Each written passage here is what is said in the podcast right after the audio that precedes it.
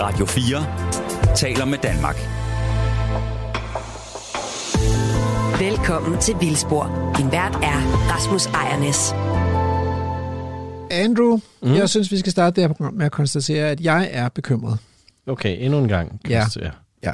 Vi bor i et lille øh, bundeland, mm, øh, uden tradition for vild natur, og, øh, og der, jeg synes ikke, der sker noget. Altså, der, det går for langsomt, og Der er der naturnationalparker. det er der jo ikke. Der er jo ikke en Nej. Eneste, hvor øh, inviterer du mig ud i en naturnationalpark måske? Nej, vel? Nej. De, de, de er på tegnebrættet. Ja. Og de er ved at klippe, kl- klippe det er måske fordi, de er i gang med at kastrere de der øh, heste og okser, at de ikke er kommet. Det tager tid selvfølgelig. Vi har Ikke? fået ulven tilbage. Ja, den er kommet af sig selv. Det er jo ikke et resultat af, at der er nogen, der har truffet en beslutning. Så ja, så det jeg tænker, det er, at der mangler nogle ansvarlige politikere. Nogle politikere med drømme, visioner, planer for, for naturen i Danmark. Mm. Der er jo, befolkningen vil jo gerne. Altså, det er jo Det har må- målingerne har vist det, ja. Så derfor skal det her program handle om naturen på borgen. Mm. Christiansborg. Christiansborgen. Vi, vi har undersøgt. Det har vi jo, fordi vi står her i studiet. Vi, Vi- tog, nu tænkte vi, da vi var over at interviewe Pelle og Ole, så øh, lavede vi nogle aftaler bagefter med nogle andre politikere. Uden for døren, der, øh, til Liberal Alliances gruppeværelse, der ventede Senior Stampe på os. Og så øh, gik vi en tur sammen og kiggede efter naturen på borgen og talte om udfordringerne med at realisere de her øh, relativt ambitiøse planer om naturnationalparker, urørt skov osv. osv. Ikke? Ja. Øh, og biodiversitetskrise. Så har vi også talt med Marianne Bigum, Ja. ja. og så har vi talt med øh, Anne Paulin. Ja. Så det er fra henholdsvis SF og Socialdemokratiet. Mm-hmm. To forskellige roller. SF er ligesom radikale i opposition og ambitiøse, og Anne Paulin, hun sidder i Socialdemokratiet, og sammen med Venstre og Moderaterne, så er det dem, der har tøjlerne nu, og skal ligesom, give os noget mere vild natur. Og så Erling Bonnesen fra Venstre. Han kunne ikke. Men han, han kunne ikke på Christiansborg. Han ville gerne snakke med os. Mm. Så vi... Øh, så valgte vi at besøge Radio 4 Studio i København. Der vi Mm. ikke været før. Mm. Der var kendiser over det hele. Øh, men øh, så ringede vi til ham fra det studie. Mm. Så ham har vi også med. Og så havde, har vi jo sådan en, en, øh, en nebengeschæft, der går ud på at, at finde ud af, ikke bare hvad der er inde i politikernes hoveder, øh, men også hvad der er på gangene. Ja. Så vi, vi har simpelthen kigget efter spor af liv Ja. på Christiansborg. Vi fandt spor af liv. Ja, det kan man sige. det kan man sige. Ja, det er jo en, det er en cliffhanger. Det, Det er det, det, det, cliffhanger. man kalde en cliffhanger, ja. Så skal vi ikke bare øh, teleportere os tilbage til Christiansborg. Vi er altså lige... Øh, vi har lige færdiggjort vores snak med Ole og Pelle, som jo så er to år siden, I har hørt det. Og uden for døren ved øh, Liberal Alliances, øh, hvad kaldte de det, mødelokale, Gruppeværelse. gruppeværelse, Mm-hmm. der står Senior Stampe. Yes. Radio 4. Nu er vi jo øh, på Christiansborg, og vi, vi har lige fået følge af Senior Stampe. Velkommen. Tak for det. Og øh, vi, dagens afsnit handler simpelthen om at se, om vi kan finde naturen på Christiansborg. Og det er selvfølgelig både den, øh, den rigtige natur, altså vi skal kigge efter dyr og planter og sådan noget herinde. Og, øh, og så skal vi også tale om naturen. Altså, fordi hvor er den inde i hovederne på politikerne på Christiansborg? Det er også en del af, af det her afsnit. Det er derfor, vi skal tale med dig, Senior. Mm. Så skal vi, skal vi prøve at gå en tur? Fordi ja. så kan vi kigge lidt efter, om vi finder noget natur på vejen. det. Og så kan du fortælle mig lidt om, hvad det er for en type natur, vi, vi ser Ja, hvis der er noget. rundt altså, omkring. det virker, Altså, som om, der nej, prøv at, høre, prøv at der er overhovedet ikke noget natur-natur, men der er jo masser af kunst Nå. med naturmotiver på Christiansborg. Ja, Øhm, det er det, vi så det skal er det, for der er ikke noget grønt. Altså, Nej, det virker som om, der er meget gjort rent derinde, og sådan. der ligger ikke sådan noget øh, sølvfisk i krogene eller sådan noget. ej, det er rigtigt. Heller ikke så meget den type natur. Så er der mere natur hjemme hos mig. Se, for eksempel det her. Ja, det er jo et kæmpe, Ah, men kæmpe det er jo- stort billede. Ja, altså, Skyder, nu, nu snyder det jo lidt, fordi det er jo øh, et, øh, det er sådan et, det forestiller, forestiller en skov i snevejr, og derfor er det jo faktisk lidt svært at se, hvad det er for nogle Det er træer. ja. Jeg troede først, det var øh, birk, men de er næsten for tykke, de der stammer, men det er sneen, der snyder lidt med farven. Hvad vil du sige? jeg tror, det er, det bare bøge, bøg? bøgetræer, ikke? Og så er der øh, et par små græntræer i skovbunden. Nåletræer Der er et derinde, nåletræ ja. derhen, ja. Og træerne er i, i forskellige størrelse, og, øh, og der er nogle af træerne, der er gamle, godt kunne begynde at sådan, se ud, som om de, de kunne begynde at få sådan lidt øh, huller og sårskader og sådan noget, så de bliver, bliver interessante som levesteder for andre organismer. Den der Præcis. øen, der står derovre, har grænet sig i ret lav højde. Det bliver der jo ikke noget rigtig godt tømmer ud af, men, men det bliver flere levesteder. Ja, vi skal måske lige sige, øh, der står tøvær i en bøgeskov. Ej, det var heldigt, var. Ja, Anders Andersen Lundby. ja, ja. Men jo, der ligger så faktisk lidt nogle, nogle døde stammer her, ikke? Lidt dødt ved. Men det er ikke fordi, det ellers dominerer. Så, så det er jo ikke sådan et vildnis, som du nogle gange drømmer om, eller vildnis, eller sådan mere vild, Ej, urørt det, det er ikke natur. rigtig urørt skov. Der ligger også en død stamme derhen, ikke? Men, Ja. øh, men, men det er som om, at hvis man kigger lidt ind i skoven, så kunne det godt se ud som om, der er sådan lidt skovlysning. Der er sådan en bakke i baggrunden her. Øh, træerne står jo ikke mega tæt, så der er mere lys i skoven, og der står det fra 1881. Og øh, fredskovsforordningen trådte jo i kraft i 1805. Og indtil da havde skoven jo været meget brugt til græsning. Ja. Så det kan godt være en gammel græsningsskov, som ikke rigtig er blevet tæt og mørk endnu, øh, hvor der træerne står på stor afstand, eller relativt stor afstand. Og nu, når du siger den her fredskovsforordning og græsning, det vidste jeg ikke. Indebar den også, at man ikke måtte græsse med dyrene er inde i simpelthen det, det skovene? betyder. Ordet fredskov betyder Jamen, fred. Skov, som skal være i fred for græsne dyr. Ja, ja, Det er vildt. Ja. Så det var den, den største trussel mod tømmerproduktionen, det var, at øh, bønderne lod deres dyr græsse ind i skovene, så de åd al opvæksten, så der kom ingen unge træer. Til sidst var der kun gamle træer. Men det var vel godt for biodiversiteten, medmindre det blev overgræsset. Ja, det var overordnet, var det rigtig godt for biodiversiteten, fordi man fik de her meget lyse skove med masser af levesteder for insekter, sommerfugle og, og andre organismer i skoven. Og så fik man de her meget gamle træer. Så især E kan jo blive tusind gammel, hvis, hvis ikke der vokser en mørk skov op omkring ja. egetræerne. Så de der store gamle snoegen og kongeegen og sådan noget oppe i jeres pris Jamen, ved du hvad, dem ser jeg jo meget løbende, fordi jeg har sommerhus deroppe. Ja. Jeg har lige været deroppe, øh, men jeg synes, det er så sjovt at gå rundt i Nordskoven, fordi det er jo mest af alt er en produktionsskov. Og så er der de der Ja. store gamle ege. Ja. Pludselig, det er sådan lidt en, øh, et møde mellem to forskellige øh, sådan verdener. De er jo fra en anden tid, de der egetræer. Altså, så, så verden har set helt anderledes ud. Så de er vokset op i, i græsning, under græsning, ja. øh, og har overlevet under græsning. Og så er, det, er de virkelig blevet truet af, at, at der er ung skov, der er begyndt at vokse op omkring dem. Det kan de sgu ikke tåle, sådan nogle gamle, gamle kæmper der. Nå, det var meget skægt. Ja, så lidt natur. Det kunne vi vel godt kalde det. Det kan vi roligt kalde det. Ja. Men øhm, Der er også noget havnatur på det der billede. ja, nu kan vi jo ikke rigtig se, hvad der er under overfladen. Det er lidt svært at se. Der var i hvert fald en båd med nogle mm. fiskere. Men det er jo faktisk rigtig sjovt, det der også med natur i kunst. Det læste jeg på et tidspunkt i en artikel om, altså hvilken type natur man også har, hvad kan man sige, øh, værdsat i forskellige tidsalder. Ja, okay. Hvad, Det må være hvad? dyrehaven, det der. Ej, det må det være. Fordi det er jo altså, store øh, bøgetræer, og de, de er knækket af, og, og der er, den er flerstammet fra, fra grunden af, ikke? og der er en, en lys lille skovsø, og så går der krondyr rundt, ikke? og der er en hvid kronhjort. Øh, det er jo ikke græsset helt i bund, landskabet her. Nej. Og der er lidt, lidt buske, som kunne være noget, enten egepur eller nogle enebærbuske. Men altså, det er jo virkelig nogle gamle træer, der står her på billedet. Både, både e- og bøg, tror jeg.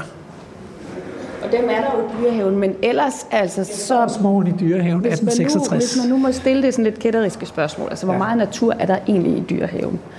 Øh, fordi når man går rundt derude, det er jo, det er jo, det er jo sådan et flot landskab. Øh, øh, der står også nogle gamle træer, men, men, det, men det virker jo ikke som sådan et, et, et område med, med, med mange forskellige arter. Nej. Altså en del af udfordringen er jo, at, at man har drevet det med henblik på at producere noget, nogle hjorte til jagt. Og, og det vil sige, at man har også omlagt nogle af de åbne arealer, sletter, med kulturgræsser, mm. øh, så man har kunnet få noget ordentlig græsning til de her dyr. Og man har tilskudsfodret dyrene om vinteren, og måske har haft lidt flere dyr, end økosystemet egentlig kunne tåle. Ja, så der er sket en overgræsning. Ja, og Det så, synes har jeg- man, så ja. har man hegnet nogle arealer ind for at få træer op igen, og så har man så dyrket træer ind i de her områder, ikke plantet og dyrket træer. Så det giver det sådan lidt kunstigt præg.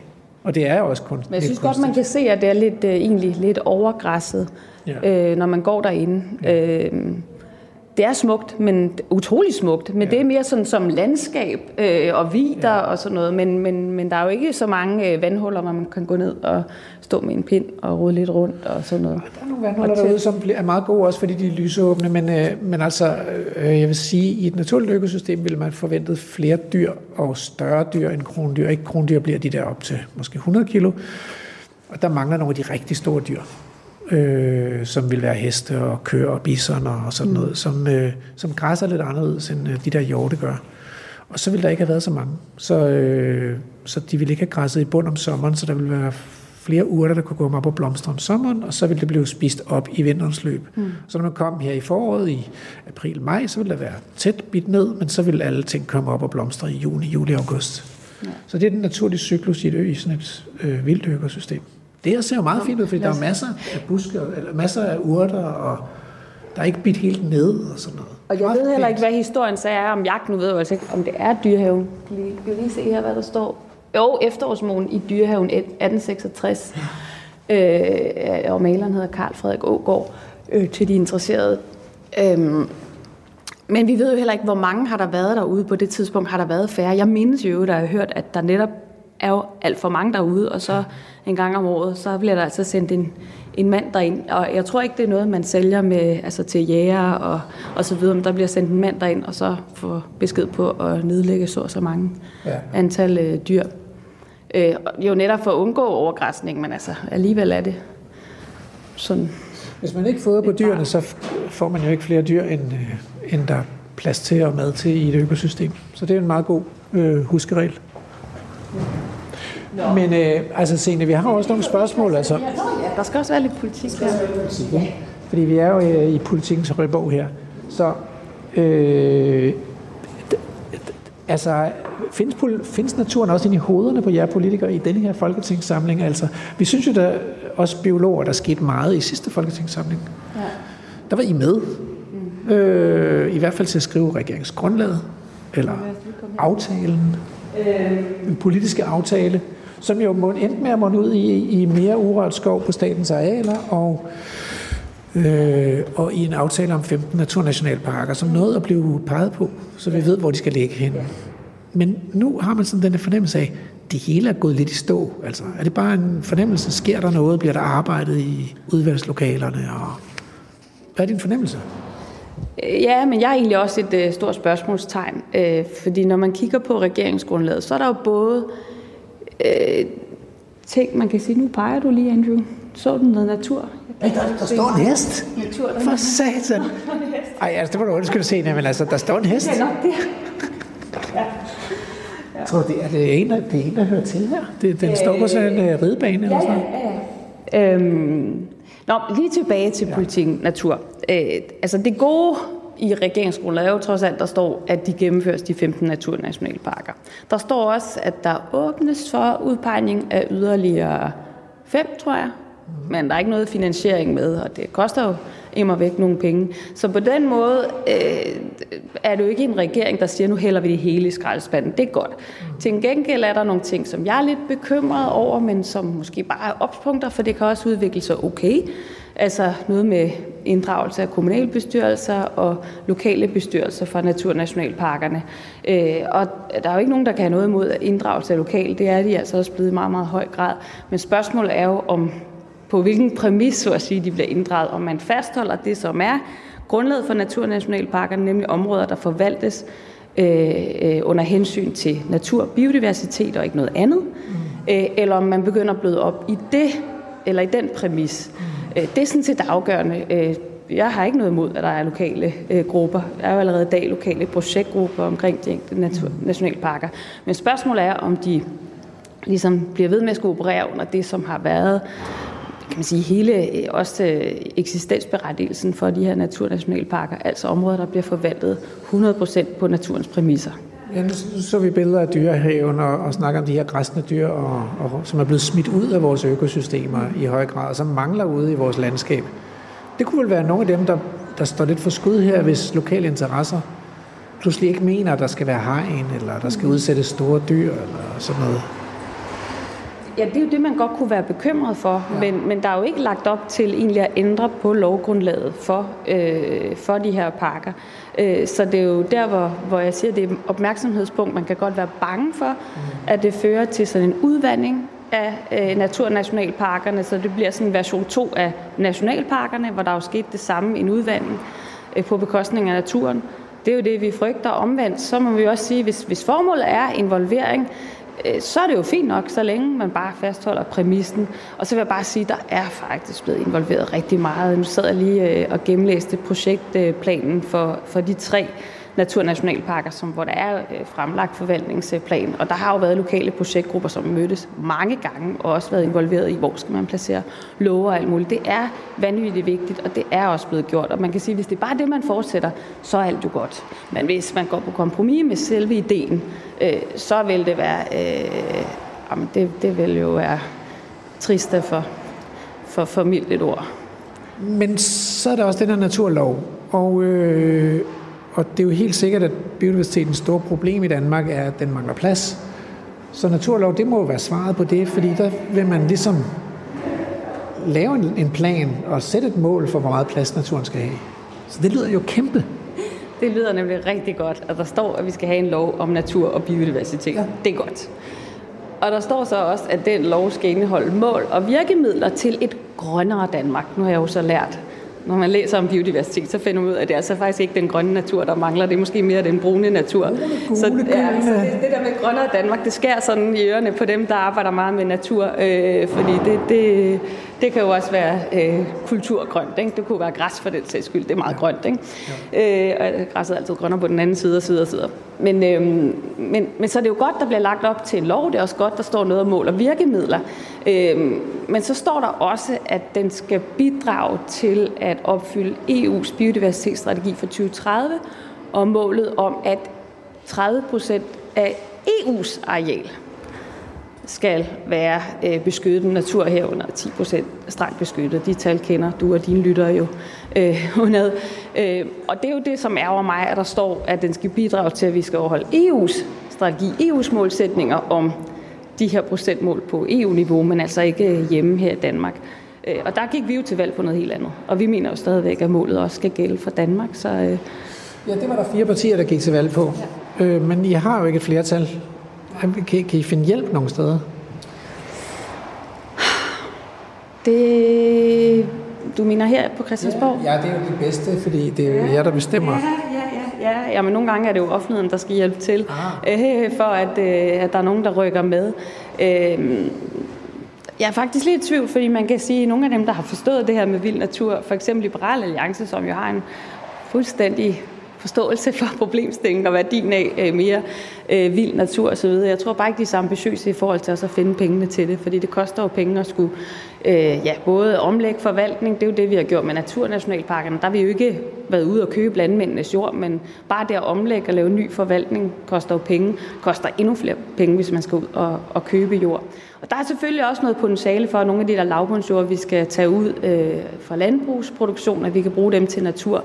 Men altså, det er jo så heller ikke nødvendigvis der, hvor der er størst naturpotentiale lige nu. Så, øh, så jeg tror nok, vi stadigvæk har brug for sådan et folkeligt pres udefra, for at øh, både skabe forståelse for naturen herinde, men også prioritere den økonomisk. Det er jo den anden ting, som bekymrer mig lidt i regeringsgrundlaget, det er, at der står, at, øh, og det det kan være godt, det kan være skidt, jeg ved simpelthen ikke, hvad der ligger i det, der står, at øh, indsatserne skal prioriteres, så man får mest natur for de afsatte ressourcer. Og hvad betyder det så? Jamen det kan jo være godt, det kan være skidt. Hvad er det for en type natur? Det ved vi ikke. Det kan man jo spørge os forskere om, fordi det, det arbejder ja. vi jo med. Ja. Altså omkostningseffektivitet ja. i naturbeskyttelsen. Så det kan man altid gå til universiteterne og spørge Ja, men man bliver altid lidt mistænkt, sådan, når nogle politikere, der har skrevet det, så ved man, der ligger et eller andet i det. Der ligger også noget med, at øh, alle beslutninger skal, skal, øh, skal beruges på, på, på stærk faglighed, og ikke kun én kilde, en faglig kilde. Hvad, hvad ligger der i det? Altså på den måde skal man jo altid læse underteksten og det, der står mellem øh, linjerne ja. i, i sådan noget, der kommer fra os politikere. Fordi hvad, hvad er det lige der? Det kan jo være sådan noget second og third og fourth opinion, ja, og så kan og man selv vælge. Og det har der været meget af på landbrugsområdet, men, øh, men jeg ved ikke, om det også nu skal ind på naturpolitikken. Så, øhm, men vi har jo biodiversitetsråd med, med op til flere forskellige fagligheder inden for biodiversitet, så man kan sige... Ja, mange universiteter også i det der biodiversitetsråd, ja, ja. så det er jo et oplagt sted at spørge. Præcis, så hvis, hvis de kan blive enige om noget, så, så, så burde man jo øh, være tilfreds det med det. jeg, de kan. Det tror jeg også. Men øh, vi, vi skal se, om, om, om der er noget mere natur her. Det, det er et virke, der er et stort gammelt billede her. Der flyver nogle svaler rundt over en sø. Øh, eller en fjord med lidt tagrør. Det er jo tagrør, øh, Senja. Det, det er jo ikke siv. En sø i Himmelbjerg. Ej, den efter regn. 1888. Godfred Christensen. Ja, det er svært at se meget andet, end at der er nogle, øh, nogle bakker, ikke? og der er lidt skov og krat på de der bakker, og langs med søen her i Rør, Rørskoven, Rørskovszonen, og så flyver der de her landsvaler rundt og fanger insekter efter regnen. Men prøv at komme ind her. Jeg tror, der er sådan noget overdrev ingen natur herinde. Jeg elsker overdrev. Jamen, det er det, jeg tænkte. Som også kunne forklare mig lidt om forskellen på overdrev og eng og så videre. Jo, det kan jeg. Og begge er jo naturtyper, som, Er beskyttet af naturbeskyttelsesloven. men som, som, som vi ikke har så meget af mere. Ikke? Og de naturtyper, der, eller de hvad kan man sige, plante- og dyrearter, der er knyttet til det, er nogle af dem, som er. som har det svært. Ja. Det er fuldstændig rigtigt. Hvad er det her for eksempel? Det ser jo lidt, lidt, det ser lidt fugtigt ud, ikke? så det er jo me, mere enge og moser, end det er græsland. Men der, det er et blandet landskab, fordi der er også en, en bakke, som ligger lidt tørre heroppe. Ikke? Så der kunne godt, i kanten af bakken her, hvor der også er sådan et bøgepur, der kunne godt være sådan lidt græslands overdrevsvegetation. Ja. Og så, Der står der sørme en stor. der står to storke. To storke. Ja. Så det er nok lidt tid siden. Ja. 1879, Hans Friis forårslandskab med regnbyer. Jeg har ikke engang givet at nævne storkene, fordi der har sikkert været så mange af dem dengang.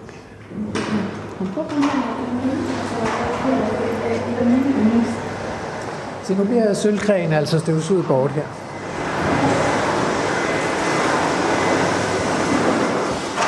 Jeg lige se. Ko i en skov der. Der står flere. Det var ikke den, jeg ville øh, se nu. Jeg var faktisk, jeg skulle bare lige se Theodor Philipsen. Jeg mener, han er en af vores sådan, første impressionister. Det er ikke vildt impressionistisk. En vej i dyrehaven 1889, og så, og så går der faktisk køer ind i skoven, så, Ja, så man kan sige, der har jo været større dyr i, i dyrehaven engang, ikke? Nå, nu.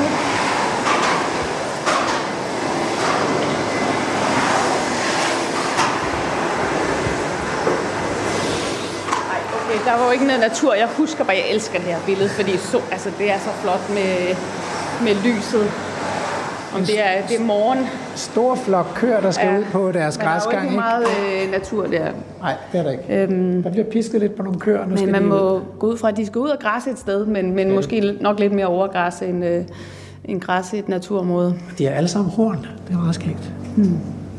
Lad os lige gå videre herned. 1885, det er nogle øh, hederlige gamle, gamle altså, malerier. Det her, den her gang, det er også sådan de ældre malerier. Øh, det er sådan lidt forskelligt på Christiansborg. Der er også gange med en masse moderne kunst, og her har vi noget nogle skibsmalerier. Så har vi nogle skabsmalere hernede, men uh, der er måske også noget natur. Senja, hvor, hvor går vi egentlig hen lige nu på Christiansborg?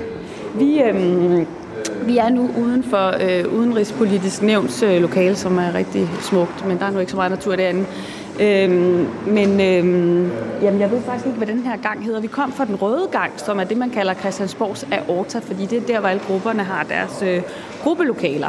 Og det er jo der, de store beslutninger bliver taget. De bliver jo ikke taget ned i Folketingssalen, de bliver jo taget, når grupperne beslutter, hvad de skal stemme til de forskellige ting, eller hvad man går ind med af ønsker og krav i forhandlingerne. Så det er det vigtigste sted på Christiansborg. Det var det, vi kom fra. Og det her, det er sådan en gang, hvor der er udvalgslokaler, øh, kontor, Socialdemokratiet har deres øh, sekretariat op på den her gang. Øh, men det her, det er så lige uden for udenrigspolitisk nævn, så der, der vil være mange, der kan genkende det her sted, for det er sådan et sted, når der er store udenrigspolitiske kriser, og udenrigspolitisk nævn er blevet informeret, så træder udenrigsministeren ud her, og så står der en hårde journalister. Ja. Ja. ja. Så, men hvad er det der? Det er nogle Det er jo- gæs. Det det er ligner gæs. sådan noget oppe i Dragør-agtigt. Der står dragør. Ja, de har stadigvæk de der mange gæster. Virkelig specielt i Dragør. Nogle gange at se de der gæster gå rundt. Det er jo noget af den natur, som klarer sig godt i Danmark i dag. Det er gæstene, altså, Ja. fordi at, øh, de bliver ikke jaget så intensivt længere, og Danmark er frodigt og grønt, og masser af steder, hvor gæstene kan foragere. Ja, det er helt rigtigt. Hvad har vi ellers? Men, men Senior, må jeg spørge dig om noget? Har du ikke engang nogen planter eller noget på dit kontor? Øh, jo, jeg har haft en, men den, øh, den visnede altså. Øh, nej, men jeg er altså heller ikke så meget på mit kontor.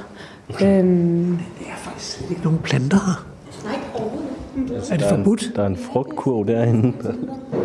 men det er rigtigt. Jeg forestiller mig, at hvis vi skulle have store levende planter, så kunne vi rode lidt i, under, i jorden under dem, for at se, om der var lidt springehaler eller sådan noget.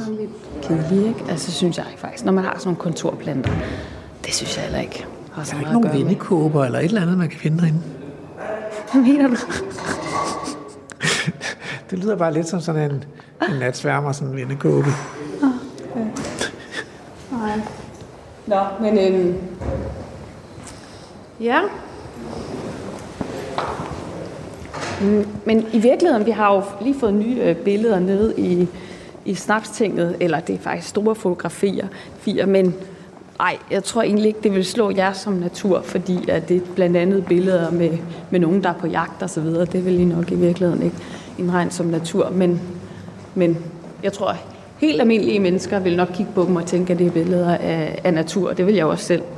For så bliver man jo belastet med den der viden med, hvad er natur, og hvor der er biodiversitet og så videre, så videre.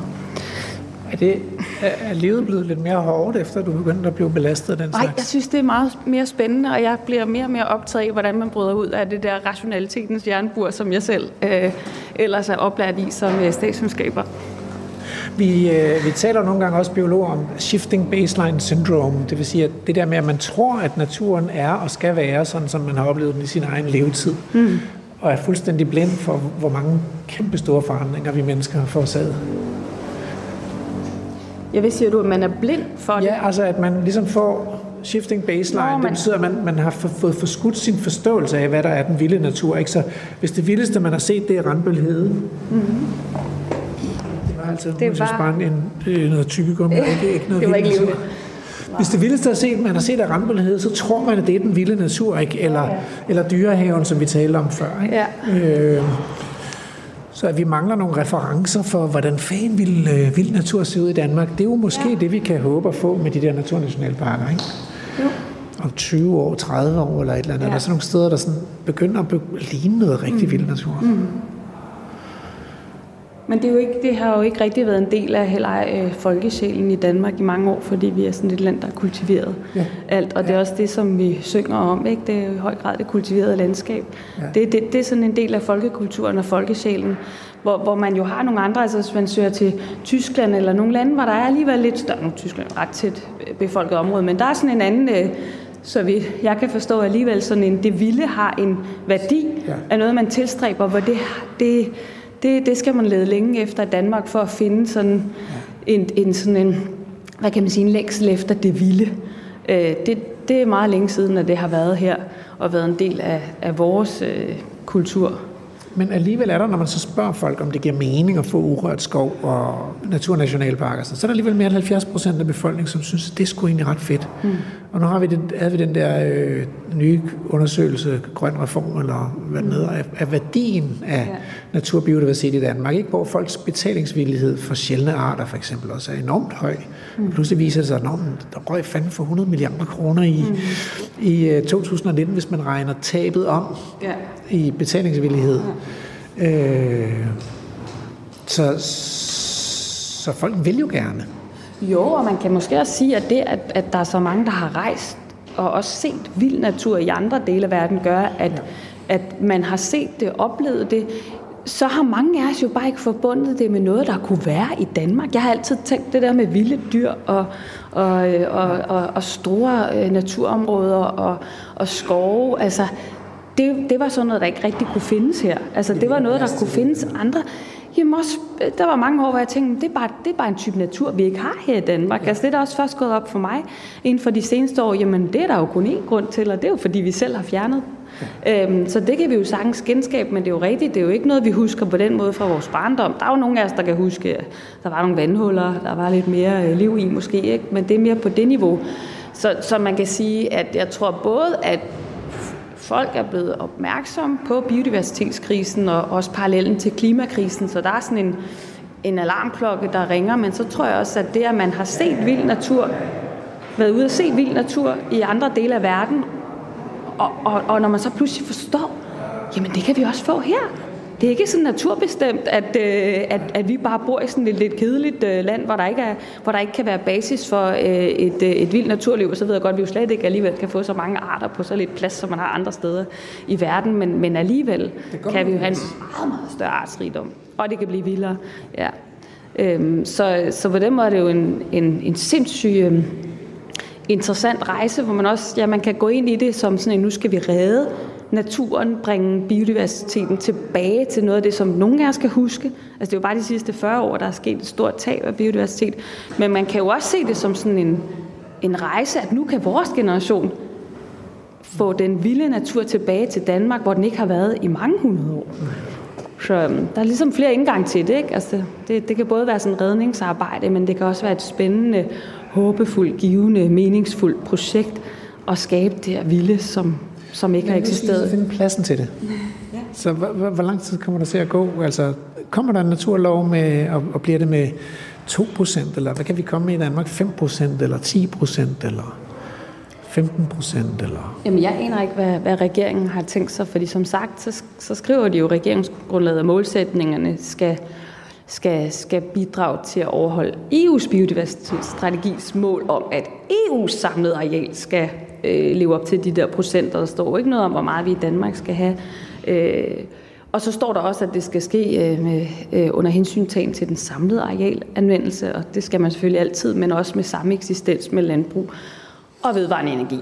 Så hvad ligger der egentlig Men prøv at høre, det? klimaloven, der, det er jo også, der skal man jo også bidrage til den globale klimaændring. Der valgte man alligevel at sige, at vi går forud i Danmark. Jamen det er jeg jo enig i, at vi skal. Vi, vi gik jo til valg netop på, at de der øh, 30 procent beskyttet ja. natur her, 10 procent, skal gælde i Danmark. Og det var der også nogle andre grønne partier, der gjorde. Men det øh, har regeringen jo så ikke skrevet ind i deres regeringsgrundlag, og derfor gør de det jo øh, ikke. Øh, men det kan jo godt være, at de så alligevel kan sætte nogle mål, øh, de så måske bare vil være lidt lavere. Men, men jeg tvivler egentlig på, at de overhovedet sætter mål. Øh, altså på den måde procentmål.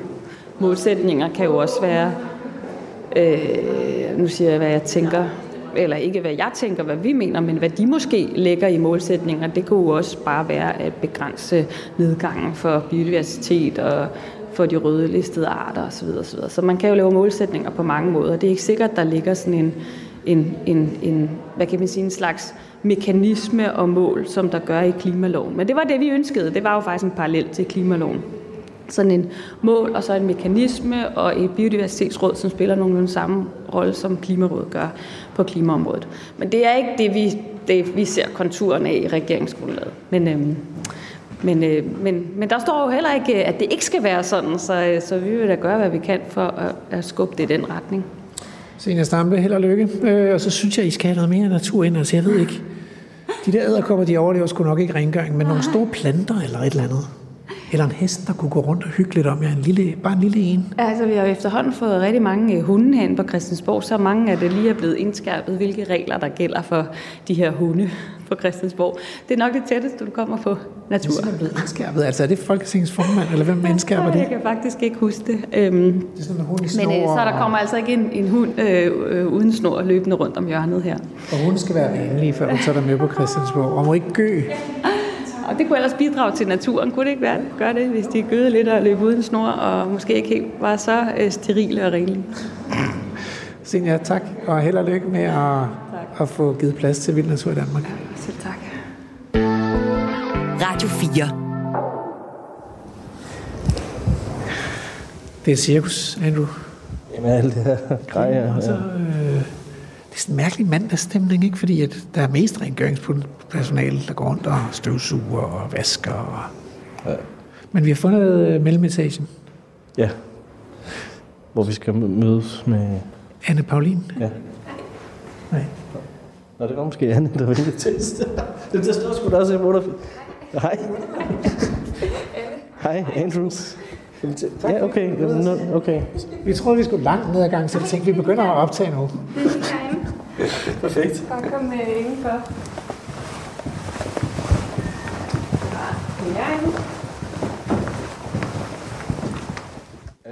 Ja. Godt. Nu øh, sidder vi simpelthen øh, på Anne Paulins kontor. Tak fordi vi må komme og besøge dig. Ja, det var da bare hyggeligt.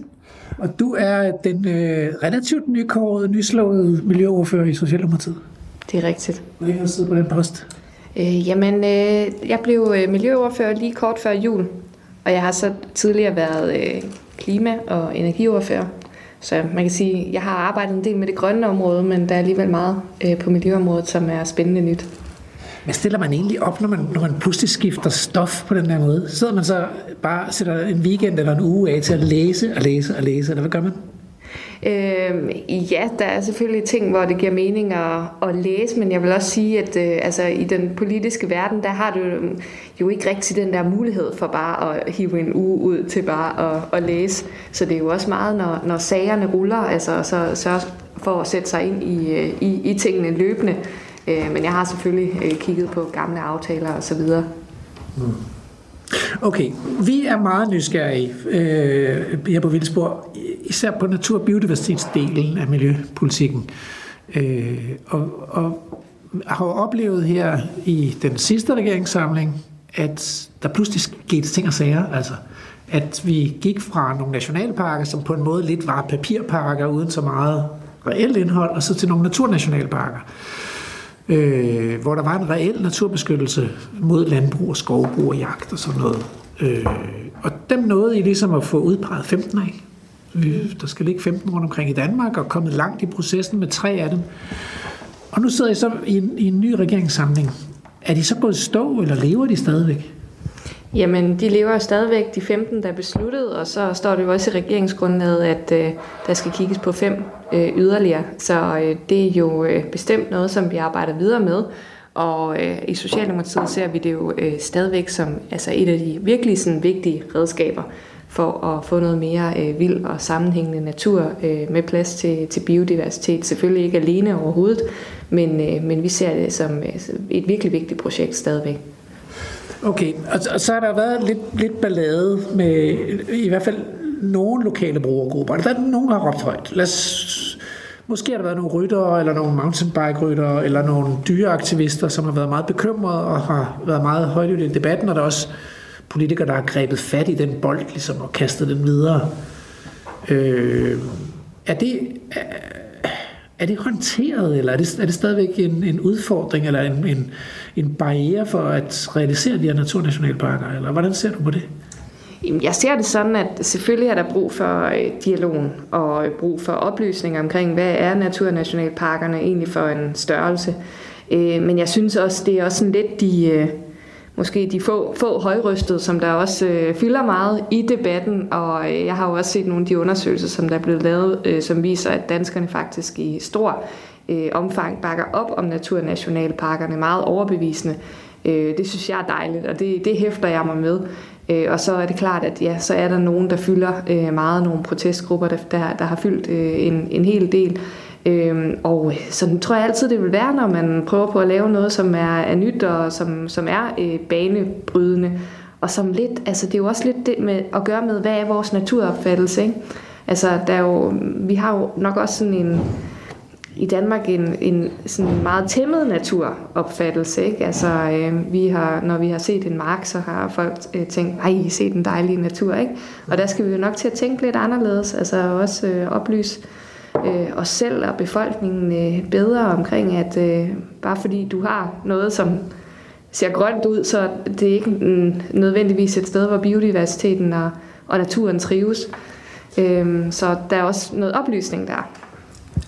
Vi er, vi, vi er ved at dø af spænding, fordi vi vil gerne ud og lave sådan en reportage fra en naturnationalpark. Kan, kan du sige noget om, hvornår åbner de første naturnationalparker? I, vi er virkelig utålmodige.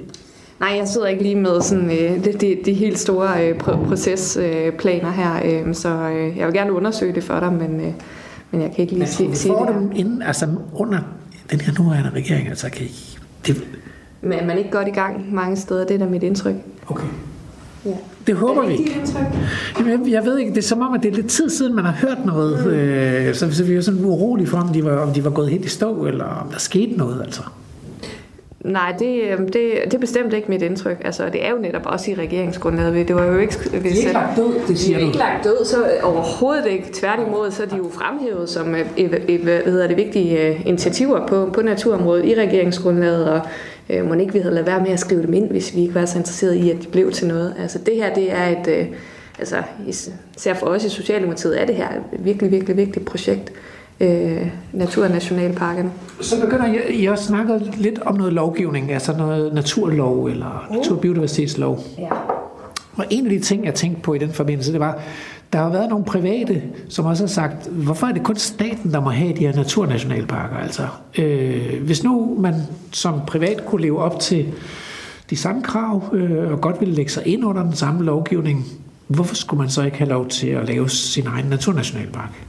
Er det noget, I vil kigge på, eller noget, I har tænkt over?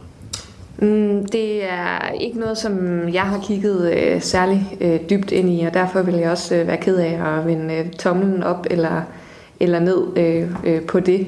Øh, men øh, vi skal jo kigge på netop det her, som du også siger med, at vi skal have lavet den her øh, naturlov eller biodiversitetslov. Nu må vi se, hvad den, hvad den ender med at, at hedde, men, men formålet med den er jo netop, at vi får øh, meget mere øh, og meget mere vild natur mm. i Danmark, øh, og at vi får sat nogle bindende mål for, øh, for det. Øh, så på den måde så får vi jo brug for øh, forskellige værktøjer til også at kunne komme i mål med det. Så jeg vil da ikke Og- sige, at, øh, at det overhovedet ikke er muligt. Altså, mener, fordi det koster nogle penge, ikke? I har jo investeret 888 millioner i den forrige regering i det her projekt. Så hvis der nu var nogle private, der sagde, at vi vil også gerne investere i det, så er det jo egentlig, lyder det som en god ordning, eller en god mulighed, at de også kunne bidrage til at løfte en fælles, et fælles naturmål. Jeg ser der i hvert fald bestemt nogle, nogle perspektiver i at få private aktører med til, at vi, vi kommer i mål med øh, meget mere vild natur.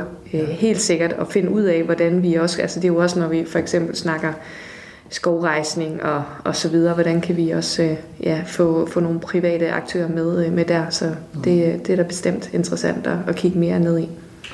Okay, øhm, tilbage til den der naturlov, fordi I skriver jo, at, at den skal blandt andet medvirke til at løfte og realisere det fælles EU-mål om, at, om 30% beskyttet natur, men, men hvor meget skal vi så løfte i Danmark? Altså? Har, har, har I gjort jer nogle tanker om det? Jamen, det er jo noget, som vi så skal forhandle om og, øh, og have nogle øh, drøftelser omkring, hvordan, hvordan skal, skal de her mål så lige præcis se ud i en øh, dansk kontekst. Vi forestiller os med, med, med, med, den, man kan sige, med det areal, som Danmark har, den måde, som grænserne de er, de er, er draget øh, i, i Danmark. Altså, vi er jo et meget opdyrket land. Jeg har svært ved at se for mig, at vi øh, lige præcis skal have øh, nå 30 procent øh, i, inden for Danmarks grænser, men vi skal bidrage til EU's samlede mål, og der er jo også en grund til, at EU har formuleret det som et samlet mål inden for EU's arealer. Det er jo fordi landene de ser meget, meget forskellige ud. Ikke? Altså, der er jo nogle lande, som får utrolig nemt, øh, altså nærmest allerede opfylder de her øh, mål. Det er der jo flere lande, der gør med store bjergeområder osv. Øh, og så er der Danmark, øh, som, som ser væsentligt anderledes ud.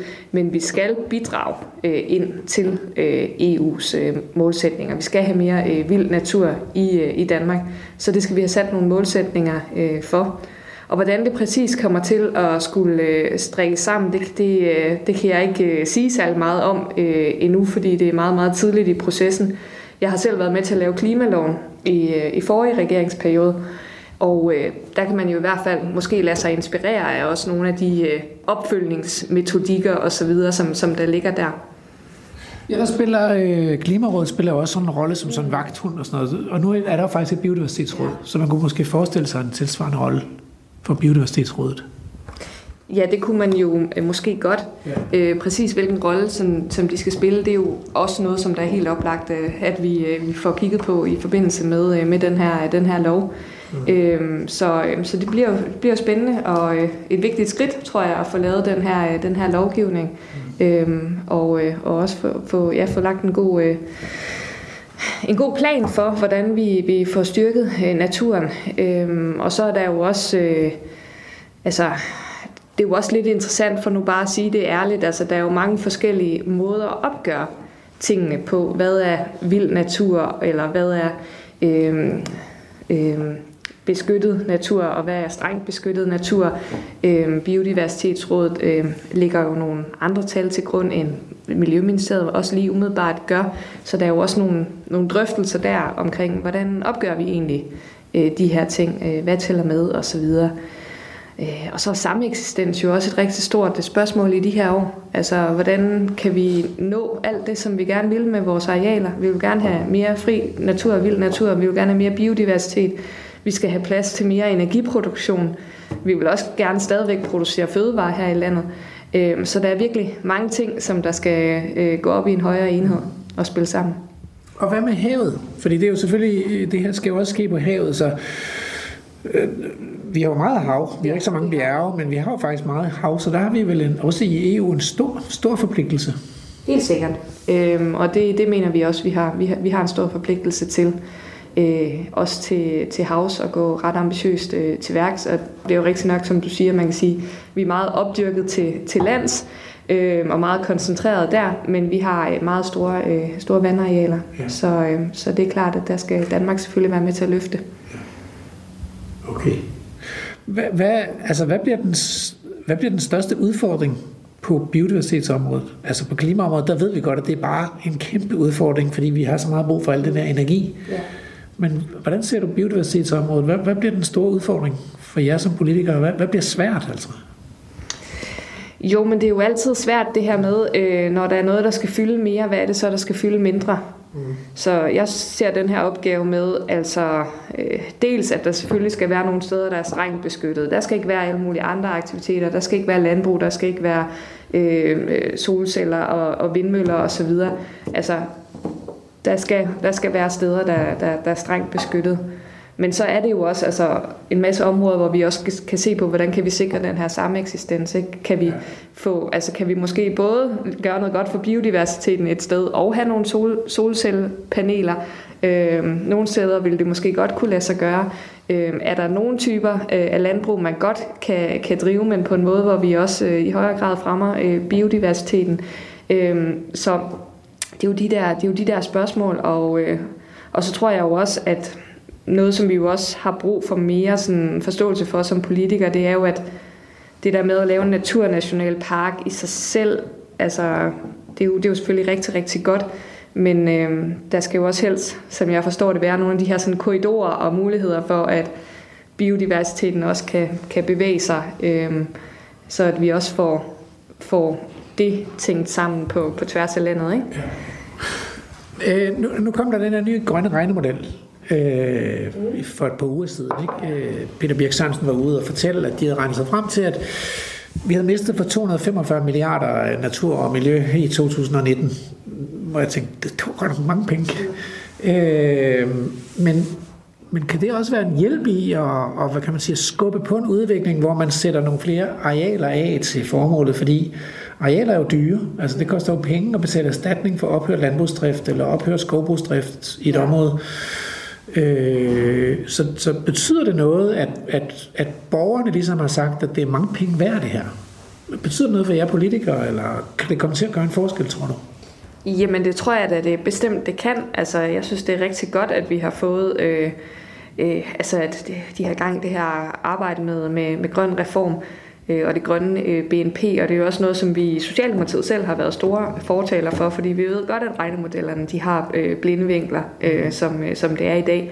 Så øh, det er godt, at vi får sådan en mere øh, holistisk øh, regnemodel, som der også øh, netop sætter øh, nogle tal på, øh, hvad det er, naturen, øh, og øh, hvad det er værd, at vi heller ikke overforbruger af de naturressourcer, som, øh, som, som vi har. Så, så jeg ser det som et rigtig godt og relevant øh, input i, øh, i debatten omkring den økonomiske politik og øh, klima- og naturpolitikken. Betyder det så, at Finansministeriet ligesom øh, vil, vil tage det med ind, eller, er det, eller skal, I til, skal I have det som sådan et parallelt regnskab til, til det officielle finansministerielle regnemodeller, eller hvordan kommer det til at fungere, eller er det for tidligt at sige nu? Jamen, som jeg forstår det, så, så er det noget, som man vil kigge på og, og tage ind i, øh, i Finansministeriet. Okay. Øh, jeg mener også, da det blev fremlagt øh, for, for et par uger siden, at der var også nogle dele, der ikke var helt færdige endnu, hvor der manglede noget data osv., Øh, så jeg tror ikke, det er helt der, hvor det bare er, er plug and play øh, fra, fra i morgen. Øh, men, øh, men øh, det er jo noget, som der også har øh, været fuldt meget fra Finansministeriets side af, og som jo er også, kan man sige, politisk sanktioneret. Ikke? Altså det har politisk opbakning. Så, øh, så jo, det, vi skal tænke det grønne ind i vores regnemodeller. Men øh, og jeg til sidst, altså nu er I jo kommet sammen med to landbrugspartier. Er det, er det i forhold til sådan en, en grønnere biodiversitetsudvikling, er det, er det godt eller skidt? Er det bare nødvendigt, eller, eller hvordan, hvordan ser du på det? I er meget glade for den der regering hen over midten, fordi I kan træffe svære valg, men ja. altså, kan det også blive for svært? Er Moderaterne også et uh, landbrugsparti? de, de vil født lidt samme sted fra, ja. altså. At deres formand kommer i hvert fald fra Venstre, ikke? Ja. Altså, øh, det man kan sige... ord øh, på en guldvægt her. Jamen, det gør jeg altid. Men det, altså, det man, det man kan, ja, altså, jeg synes det er godt, at vi har det her brede regeringssamarbejde, fordi øh, hvis, hvis der er noget, altså når man snakker landbrugspolitik, øh, det er et område, som har brug for virkelig øh, lange og stabile investeringshorisonter. Øh, det er meget ødelæggende for landbruget, hvis at der er sådan en øh, zigzag øh, kurs, hvor, øh, hvor man ikke ved, hvad man kan regne med, når vi snakker øh, om, øh, om rammevilkår. Så jeg tror, det er godt for dansk landbrug, og jeg tror også, det er godt for en, øh, en ambitiøs øh, udvikling af, af, øh, af landbruget, at, at vi kan finde sådan fælles fodslag på tværs af, af den politiske midte. Og øh, Venstre var jo også med i landbrugsaftalen, øh, så det er, jo heller ikke, det er jo heller ikke sådan, at vi, vi slet ikke har lavet nogen ting øh, sammen. Mm. Øh, men øh, det er jo selvfølgelig vigtigt for os i Socialdemokratiet, og øh, det er det jo også for, for Venstre selvfølgelig, ellers ville det ikke stå i regeringsgrundlaget, men at, men at vi også får øh, den, øh, fuldt den her grønne omstilling af landbruget øh, til, til dørs. Det er jo landbruget, som er en af de helt store øh, knaster, øh, når vi snakker om at nå vores, øh, vores klimamål. Og øh, altså, vi er jo virkelig nået langt på energiområdet, og vi har fået en grøn skattereform på industriområdet, som også virkelig kommer til at skubbe på der. Så det er virkelig vigtigt, at vi får landbruget med os. Øh, og er der også forståelse for, at, det, at lupiner ikke kan gøre det? Altså, vi bliver nødt til også at have noget vildere natur. Ja, det, øh, det, det mener jeg bestemt, øh, der er. Men jeg tror da også, at vi alle sammen har brug for at blive endnu klogere på, på den der altså kompleksiteten omkring biodiversitet, og hvad er biodiversitet, og, og hvad er ikke. Altså, øhm, igen, vi har jo nok lidt haft det der med, sådan, når vi ser en, en grøn mark, så tænker vi, øh, eller en rapsmark, så tænker vi, nej, den dejlige danske natur, ikke? Jo. Og der har vi jo brug for at, at udvikle os lidt, og det er jo ikke, fordi man ikke skal sætte pris på at, at, at se på, på det danske landbrug, men, øh, men, men vi, skal jo, øh, vi skal jo have en dybere forståelse for, at, altså, hvorfor det er vigtigt, at vi har de her arter, som er udrydningstruede, og hvorfor det er en opgave for os at sørge for, at, at de ikke forsvinder øh, til, til kommende generationer. Øh, og hvordan vi gør det, ikke? Vi, lover, at vi laver vildspor lige så snart, at du åbner en uh, naturnationalpark. Og så giver vi borgerne og befolkningen og lytterne en større forståelse for vildere natur. Jamen, det, det lyder godt, og jeg glæder mig også rigtig meget selv til at komme ud i de der naturnationalparker. Jeg tror, det bliver, bliver et helt fantastisk oplevelse, og jeg tror, det bliver noget, som altså, det bliver på naturens præmisser, men jeg tror også, at det bliver, bliver noget, som folk de får lyst til at tage rundt og opleve forskellige steder i landet. Anne, vi skal lige, vi, vi bliver nødt til at stille dig det der spørgsmål. Hvor finder man Christiansborg, altså naturen her på Christiansborg? Åh, oh, bum, bum, bum. Altså det bedste, jeg kan komme på, det er jo øh, den meget øh, nyseligt anlagte øh, bibliotekshave. Der er der sådan lidt et grønt område. Men som decideret natur, det fylder jo øh, ikke så meget herinde, det er rigtigt nok. Altså det meste er, hvis man sådan ligesom i en pause tænker, ej nu, nu, nu har jeg simpelthen fået mennesker nok. Nu har jeg virkelig brug for at trække vejret i noget natur. Ja. Så går du ned i bibliotekshaven. ja, jeg ved næsten ikke, hvor jeg, hvor jeg ellers skulle, skulle gå hen. Øh, det er jo, vi er jo midt inde i København, ikke? Ja. Altså det allermest øh, bebyggede København, øh, som har været bebygget siden, siden middelalderen, så der er, jo ikke, der er jo ikke så mange grønne oaser lige her. Vi, vi, jeg tror, så vi må ned og kigge øh, rundt og kigge lidt, snus lidt. Øh, vi har set en hest. Ja, det er rigtigt nok. Der er heste, øh, og de er hegnet inde. Ja. Men får de nok at spise? Det skal vi ned og tjekke. Andrew. Det tror jeg, det er. ja, lad os gøre det. Tak. Du lytter til Radio 4. Nu er vi, øh, nu er vi i den store sal, eller ikke sal, hvad hedder det, store gang. Hvad kaldte Hvad var det, den hed? Ja, den her? det er jo indgangs, indgangspartiet, vi er på vej ned ad trappen, ikke? Ja. Øh, og øh, jeg så en lille smule æderkopspind, så der må have været en æderkop herinde på et tidspunkt. Øh, men der var ikke noget levende dyr. De er, også, altså, de er rimelig effektive, lige så støvsuger ser det ud til. Ja. Jeg har pænt og rent, altså det må man så sige, ikke? På den positive side, der er pænt og rent. Jeg kan se, at vagten han har en buket. Og de har en buket. De står i rigtig vand, så, så det er næsten det, er det tætteste, vi kommer på levende planter. Ja. Altså, vi har et andet, har lige et andet interview mere på borgen her, men nu er det altså ved at være tid. Ja, det er tid til nyheder.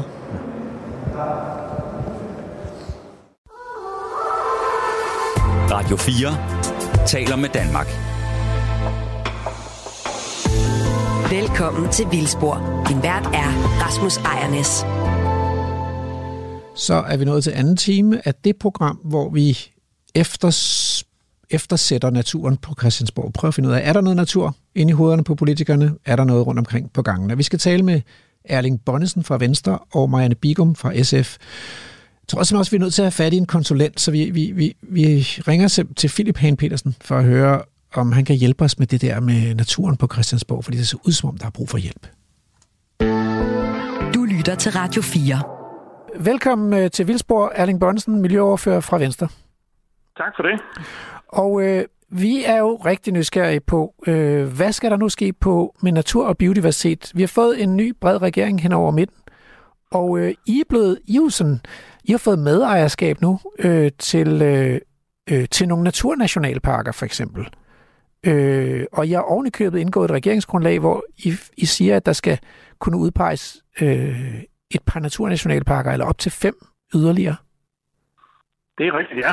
Det bliver nogle spændende dagsordner at komme i gang med. Øh, overordnet kan jeg jo sige, øh, som jeg tror, de fleste er enige i, at øh, der er jo øh, udfordringer omkring øh, natur og biodiversitet, så øh, det glæder vi os jo også til at komme i gang med nogle konkrete drøftelser om, og noget står jo også i, øh, i regeringsgrundlaget. Øh, Overordnet kan vi også sige, at det handler om at give naturen øh, noget mere øh, plads, Øh, og der er vi jo, som I sikkert ved, øh, godt i gang med at, at få startet på at udtage de her øh, 100.000 hektar øh, lavbundsarealer, altså få dem ud af landbrugsdrift, og de kan overgå til forskellige andre ting.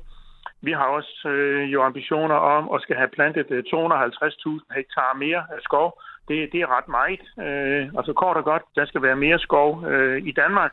Og så har vi, som du nævner, omkring øh, Øh, nationalparker og ikke mindst naturnationalparker, øh, øh, at selvom der har været en debat omkring det, jamen så er det noget, vi selvfølgelig skal have fulgt op på. Der står nogle ord i regeringsgrundlaget om, at der er nogle af afsnittet, vi lige skal have evalueret, det vil så sige talt lidt om, sådan at vi kan sige på, på fælles god måde kan komme videre med det. Der er jo nogle øh, omkring naturnationalparkerne har været nogle, nogle og er nogle, nogle debatter omkring også det at kunne få inddraget øh, det vil sige lokalsamfundene, foreningerne, interessenterne øh, noget mere, sådan at øh, man øh, måske kunne få tilgodeset nogle flere øh, synspunkter. Så er der nogle spørgsmål omkring øh, indhegning og dyrehegn. Øh, hvordan ser det ud? Og så har der også været drøftelsen omkring den her undtagelsesmulighed, eller dispensationsmulighed, som øh, den daværende regering øh, fik øh, ind i forhold til dyrevelfærdsreglerne. Det skal vi også lige have en lille evaluering på.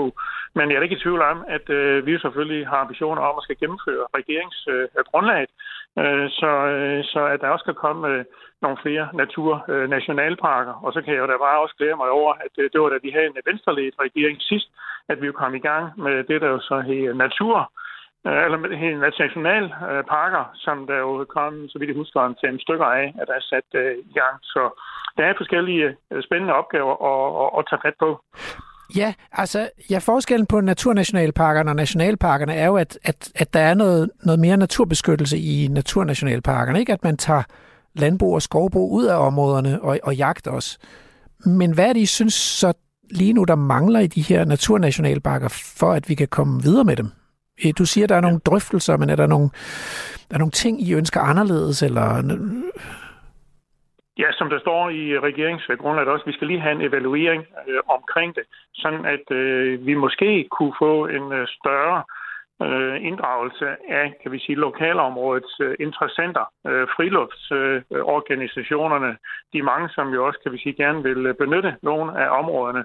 Der har vi jo øh, hørt øh, fra, fra dem undervejs også i processen, at øh, de vil gerne inddrages, når mere, har forskellige synspunkter på det. Det kan jo godt være med forskel fra, fra sted til, til sted, så det er sådan nogle ting, vi skal prøve lige at have vendt med, med os selv. Så nævnte det omkring øh, øh, dyrevelfærdsdispensationsmuligheden øh, skal vi lige have vendt øh, omkring det og omkring indhegningen.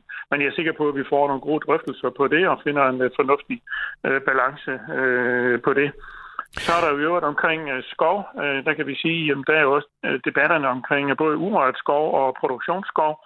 Og der vil jeg da gerne markere, at øh, der skal vi jo have både øh, urørt skov, og vi skal også have produktionsskov, øh, fordi begge dele er der jo sådan set øh, behov øh, for. Vi har brug for mere produktionsskov for også at opsamle CO2, men så har vi også brug for urørt øh, skov, sådan at vi kan sige, at det kan indgå i tankerne og planerne og initiativerne omkring biodiversitet. Og så synes jeg også, det er værd lige at nævne, at vi jo nu også, kan vi sige, med regeringen tager initiativ til at få udarbejdet en enig naturlov, også med, med fokus afsæt øh, på øh, biodiversitet, den videre for os, kan vi sige, følge op på de ambitioner, der ligger på EU-niveau, øh, og endelig så kommer der jo også øh, initiativer omkring øh, havplan. Øh, øh, det er jo også en stor sag med, øh, for os i, i Danmark, eftersom vi jo har, skal vi sige, i forhold til, til vores lands størrelse, en relativt stor øh, havandel øh, at tage vare øh, på, hvor der er behov for også at få, kan vi sige, sat af til de forskellige øh, formål, øh, at der skal, selvfølgelig skal være aktiviteter på, på havet, fiskeri, øh, energi med videre, men jo også netop kan få passet på øh, øh havmiljøet. Øh, Ja, der, det, der er jo på, på havet, kan man sige, og både på hav og på land har EU den her øh, politik omkring 30 procents beskyttede områder. Og, og, og, øh, og nu, nu kan vi jo vente, lige vente med land, men, men på havet der, tænker I, at, at den er I med på, det skal vi gennemføre i Danmark, 30 procents beskyttet natur på havet? Det er klart, at vi kommer ikke til at lægge os fast på nogle konkrete procenter i et øh, debatprogram, øh, men det vi kan markere klart og tydeligt, det er jo, at øh, som det også fremgår af regeringsgrundlaget, som jeg også markerer på Venstres vegne, at vi går der aktivt ind i et drøftelse omkring også at få udarbejdet en god havplan, så vi både kan få øh, til gode set, øh, kan vi sige, de erhvervsaktivitetsmuligheder, der skal være på, på havet. Det kan jo være fiskeri, det kan være øh, havvindmølleparker, det kan være forskellige andre øh, aktiviteter på havet, men at vi også lige præcis kan passe rigtig godt på vores øh, havmiljø, og derfor kræver det jo en aktiv tilgang, sådan at vi får balancerne på plads mellem både skal jeg sige, de aktiviteter, der skal være til, til havs, men også øh, beskyttelsen øh, af det. Og endelig så er der jo også selve havmiljøet, når vi dykker ned i selve øh, havvandet. Ja, ja. Der vil der jo også være, kan vi sige, på øh, de udledninger, der øh, bliver. Der er jo øh, for eksempel øh, PFAS-diskussionen øh, ja. i øjeblikket, som jo selvfølgelig vil være konkret øh, nogle af steder.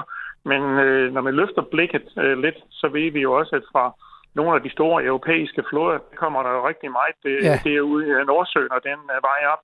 Og ja. derfor hav, altså havmiljø kender jo ikke landegrænser. Det er rigtigt. Og derfor så er der jo behov for, at vi får nogle gode drøftelser omkring det her på EU-niveau, sådan at de øh, ting, som de enkelte lande, altså de enkelte europæiske lande, så efterne følger op med, at ja. det jo øh, spiller sammen, kan man sige. Men, men nu vil jeg jo godt høre, om I Venstre har en politik øh, eller et mål, fordi det kan I jo godt have, selvom I skal forhandle det bagefter, for hvor meget plads vi skal give til naturen øh, øh på havet og, og på land, for den sags skyld også. Øh, EU har jo nogle bindende mål, og det kan være, at I havde gjort jer nogle tanker om, hvor meget vi i Danmark kunne bidrage med.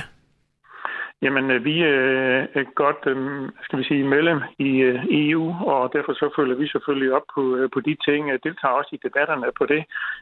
Og når vi skal have nogle drøftelser om det, så er det selvfølgelig, fordi vi jo bidrager til at få det til at gå op i en højere enhed. Og derfor kommer jeg selvfølgelig ikke til at lægge mig fast på nogle konkrete procenter i et i øvrigt udmærket debatprogram. Men det, jeg markerer tydeligt, det er, at, at vi jo i Venstre også går aktivt ind og, og deltager i drøftelserne, dels på EU-niveau, men øh, men øh, havmiljø øh, og hav kender jo øh, så kort og godt ikke landegrænser. Så derfor det, man nu laver i de forskellige andre lande, det kan jo være øh, Tyskland, Holland, Belgien, Frankrig, Spanien, øh, og kigger du på Østersøen, jamen, så er det jo Tyskland, Polen, de baltiske lande, Sverige og Norge osv. Ja. Alt sammen skal jo spille sammen for, at det giver en mening øh, til sidst. Det er klart. Sådan at det, vi laver, og de andre laver, det behøver jo ikke at være øh, fuldstændig øh, ens. Det er Der klart. skal det jo spille sammen, og det skal man jo bøje af, når man er sidder ved forhandlingsbordet. Men vi har bare en tilgang til det, at øh, vi skal have en god balance, så vi passer godt på vores øh, havmiljø, men at vi også får plads til de, øh, skal vi sige, aktiviteter, der skal være forskellige slags. Ja, men nu, jeg vil jo ikke debattere det med dig. Jeg vil egentlig bare høre, om I havde øh, et mål.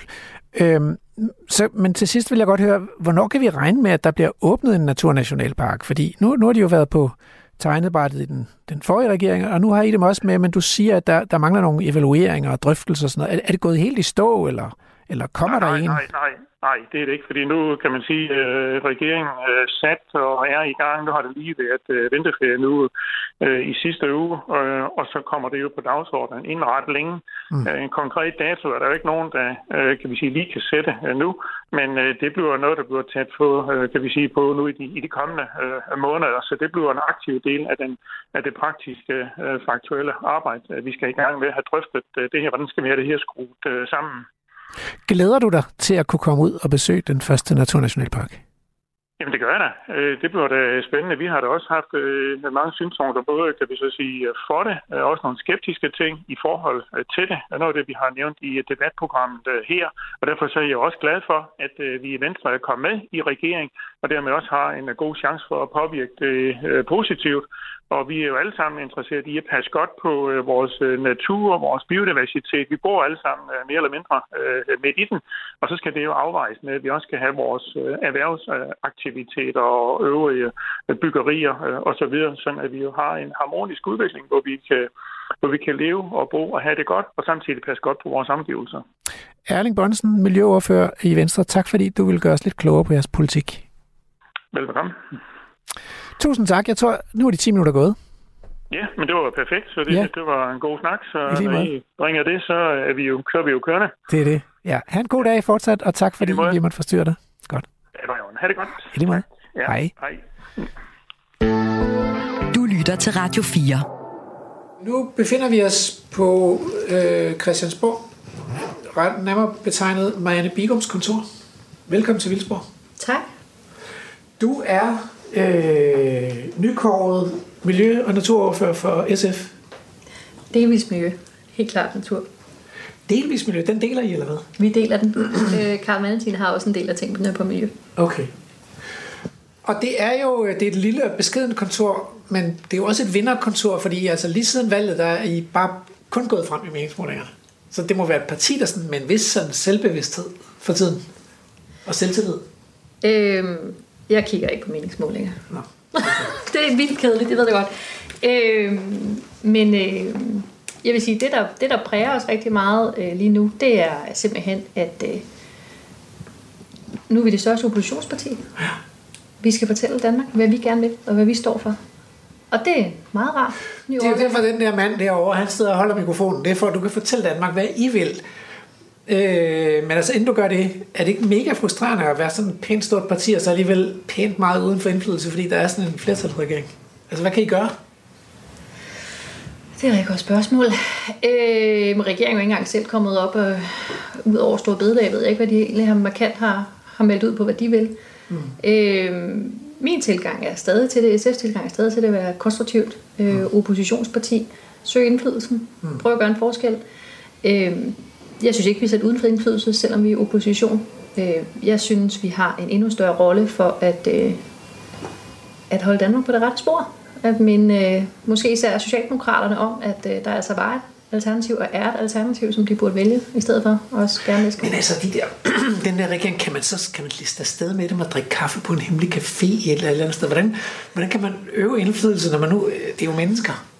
Ja. Eller hvordan gør man? Eller, eller er det via pressen, at I, melder et eller andet ud, og så hører de i vildspor? Det gør de selvfølgelig alle sammen. Og så tænker de, den, den går I med. Det var skide godt, det der Marianne. Hun havde bare... Hun ramte den lige i røven.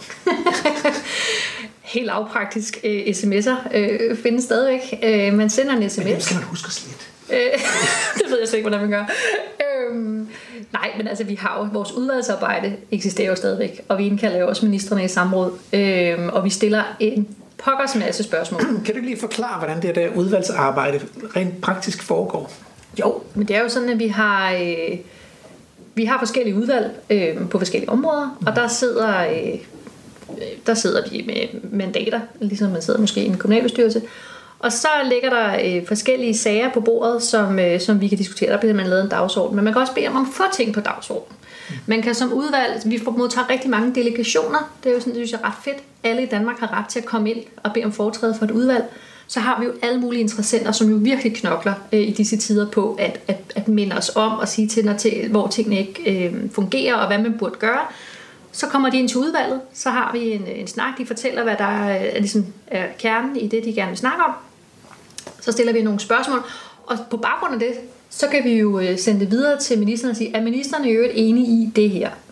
Øhm, altså, jeg lægger ikke på den lade side. Jeg sender rigtig mange spørgsmål øh, gennem mit udvalg til ministerne og beder dem om at spørge, øh, spørge ind til, er det stadig regeringens position, sådan og sådan. Øhm, nu har vi fået den her sag med, øh, med spildevand i havmiljøet. Øh, hvad gør vi med det? Hvad gør vi det hele taget for at sikre vandmiljøet? Så på den måde sætter vi jo også, selvom vi er opposition, øh, retningen for regeringen på, hvor det er, det er vigtigt at rykke på ting. Men hvad, hvad svarer ministeren så? Altså, sætter hun ikke bare en embedsmand til at åh, det er hende der Marianne igen. Kan du ikke skrive et eller andet? Bare skriv et eller andet for hende. Jeg gider ikke høre mere fra hende. Øh, øh, slut den af. Eller, eller tager, de, tager, de, tager ministeren jer alvorligt, eller hvad? Øh, altså jeg er ret sikker på, at det er embedsværket, der, der laver svarene. Men, ja. men, øh, men jeg synes faktisk, man kan få noget ud af det. Fordi de skal jo svare på spørgsmålene. Ja, så det er nødt til at forholde sig til. Så hvis man gør sig umage med at stille et godt spørgsmål, kan man faktisk godt få en indrømmelse og få ændret en retning okay. i, i regeringspolitik på ting. Det er drønhammerende overbevist om. Det kan være helt ny og naiv, men øh, jeg er også optimist. Øhm, så på den måde synes jeg, vi er. Og så kan man stille opfølgende spørgsmål. Så kan man sige, ja. men hvor er finansieringen til det her? Eller hvorfor bliver der ikke reguleret på det her? Eller er ministeren enig i, at vi skal beskytte vores vandmiljø, og det er en bunden opgave for EU? Og på den måde, så binder man sådan set også embedsværket til at sige, okay, ministeren har faktisk lige sagt, at det er en bunden opgave, og vi selvfølgelig skal overholde de her krav fra EU så må vi jo lave noget på det. Så man, man, man styrer egentlig også embedsværket ja. øhm, i oppositionen. Vi kan selvfølgelig bare sige nej, men det, indtil videre synes jeg, vi har fået nogle meget gode svar.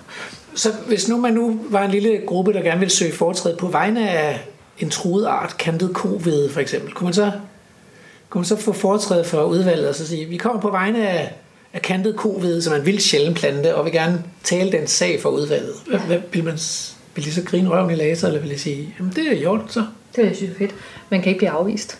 Øh, du kan komme ind med alt, og du behøver ikke engang være en forening, du kan være en almindelig borger. Er der overhovedet ikke nogen, der misbruger det? Det er ikke, hvad jeg har opdaget endnu. No. øhm, men jeg synes, det er en virkelig fed demokratisk ting. Altså jeg vil sige, man har ret til at få foretræde, øh, men udvalgsmedlemmer, som er sådan ikke forpligtet til at være der. så hvis man er virkelig strid, så kan man godt risikere, at der kun sidder en udvalgssekretær og en udvalgsformand. Men, men sådan er det jo også i virkeligheden. Altså, hvis man bliver ved med at øh, kæfte op om et eller andet, så til sidst er der ikke nogen, der gider at høre på det længere. Ja. ja, måske, det ved jeg ikke. Jeg, jeg, tænker, jeg, jeg plejer sgu altid at lytte til argumenterne. Øh, det er et meget generelt spørgsmål, jeg kan sige. Altså, men jeg synes jo, jeg synes ikke, at det er det, at man bliver ved med at kæfte op, som gør, at jeg holder op med at lytte. Men hvis man siger noget fornuftigt, og at man, man har, man må godt være passioneret omkring firkantet covid. Kantet covid. Kantet covid. Ja. Øh, det synes jeg er fedt. Ja. Øh, så længe, altså man får de her 10 minutter, og så 5 minutter spørgsmål og sådan noget. Jeg synes, det har jeg været rigtig glad for. Jeg har virkelig fået rigtig meget ud af de, øh, Øh, de forskere, der har været. Og så er vi også der på spurgte, hvad man gjorde i forhold til, altså vi er jo også der, hvor at, øh, som intro stadigvæk, at vi møder, altså der er forskellige øh, tematyver, eller temamøder, eller sådan noget, hvor man også lige skal lære de andre udvalgsfolk øh, folk at kende, de andre medlemmer, øh, medlemmerne af de andre partier. Hvad synes du om, hvad kan vi samarbejde om, hvor er du, og sådan noget. Så det, øh, vi står ikke stille, at vi sidder ikke på hænderne og venter på, at regeringen finder ud af, hvad de vil. Fordi det har vi jo prøvet at spørge lidt ind til regeringen og, og øh, altså både Socialdemokratiet og vi har talt med Erling Bonsen fra Venstre. For eksempel har vi spurgt om, hvornår åbner den første naturnationalpark? Fordi det er vi jo ret nysgerrige, for vi vil gerne ud og besøge den. Og, og vi, vi har sådan en fornemmelse, at de snakker sådan lidt udenom, fordi de, de mangler nogle drøftelser, eller nogle forspørgsler, eller nogle analyser, eller nogle undersøgelser, eller nogle... Så vi er lidt bange for, at det gået helt i stå med de der naturnationalparker. I har været med til at beslutte dem. På Bestemt. Måde. Øh, jamen, jeg har heller ikke hørt noget til, hvornår, øh, hvornår de åbner. Jeg håber, de åbner snart, øh, så snart som overhovedet muligt. Der sidder vi og venter på regeringen, øh, på at de melder ud på andre ting, som lige det har vi ikke stillet et spørgsmål på endnu. Det kunne vi godt gøre. Mm. Øh, men på andre ting, hvor, hvor de har skrevet nogle ting i regeringsgrundlaget, har vi så spurgt ind til, hvad mener I egentlig med det? Øh, men det er spændende. Jeg håber også snart, de kommer. Jeg er lidt bange for, at... Øh, Ja, så risikerer man altså noget at gå i, ryge syltekrukken, fordi hvis nu regeringen egentlig ikke er helt enige om, hvad der skal ske imellem sig, altså der er nogle partier, som, hvor man kan sige, det er vel ikke nogen stor hemmelighed, at, at Venstre og måske Moderaterne er sådan lidt til øh, landbrugssiden, ikke? Øhm, jamen, det risikerer man da. Og det, øh, altså, det frustrerer mig helt vildt. Altså, jeg er jo, jeg er jo ingeniør. Øh, jeg er ikke sådan, øh, og jeg er ny, øh, nyvalgt i Folketinget. Jeg vil godt have, at der sker noget. Men jo, det er da også det, jeg begynder at lære nu, det er, at, at tingene bortfalder, hvis ikke der er et flertal efter et valg. Og at det, jeg oplever lidt, at det kan betale sig at strække tingene så lang tid som muligt overhovedet, så satser man på, at tingene går væk, eller i hvert fald, at man ikke selv er nødt til at træffe en, en ubehagelig øh, beslutning.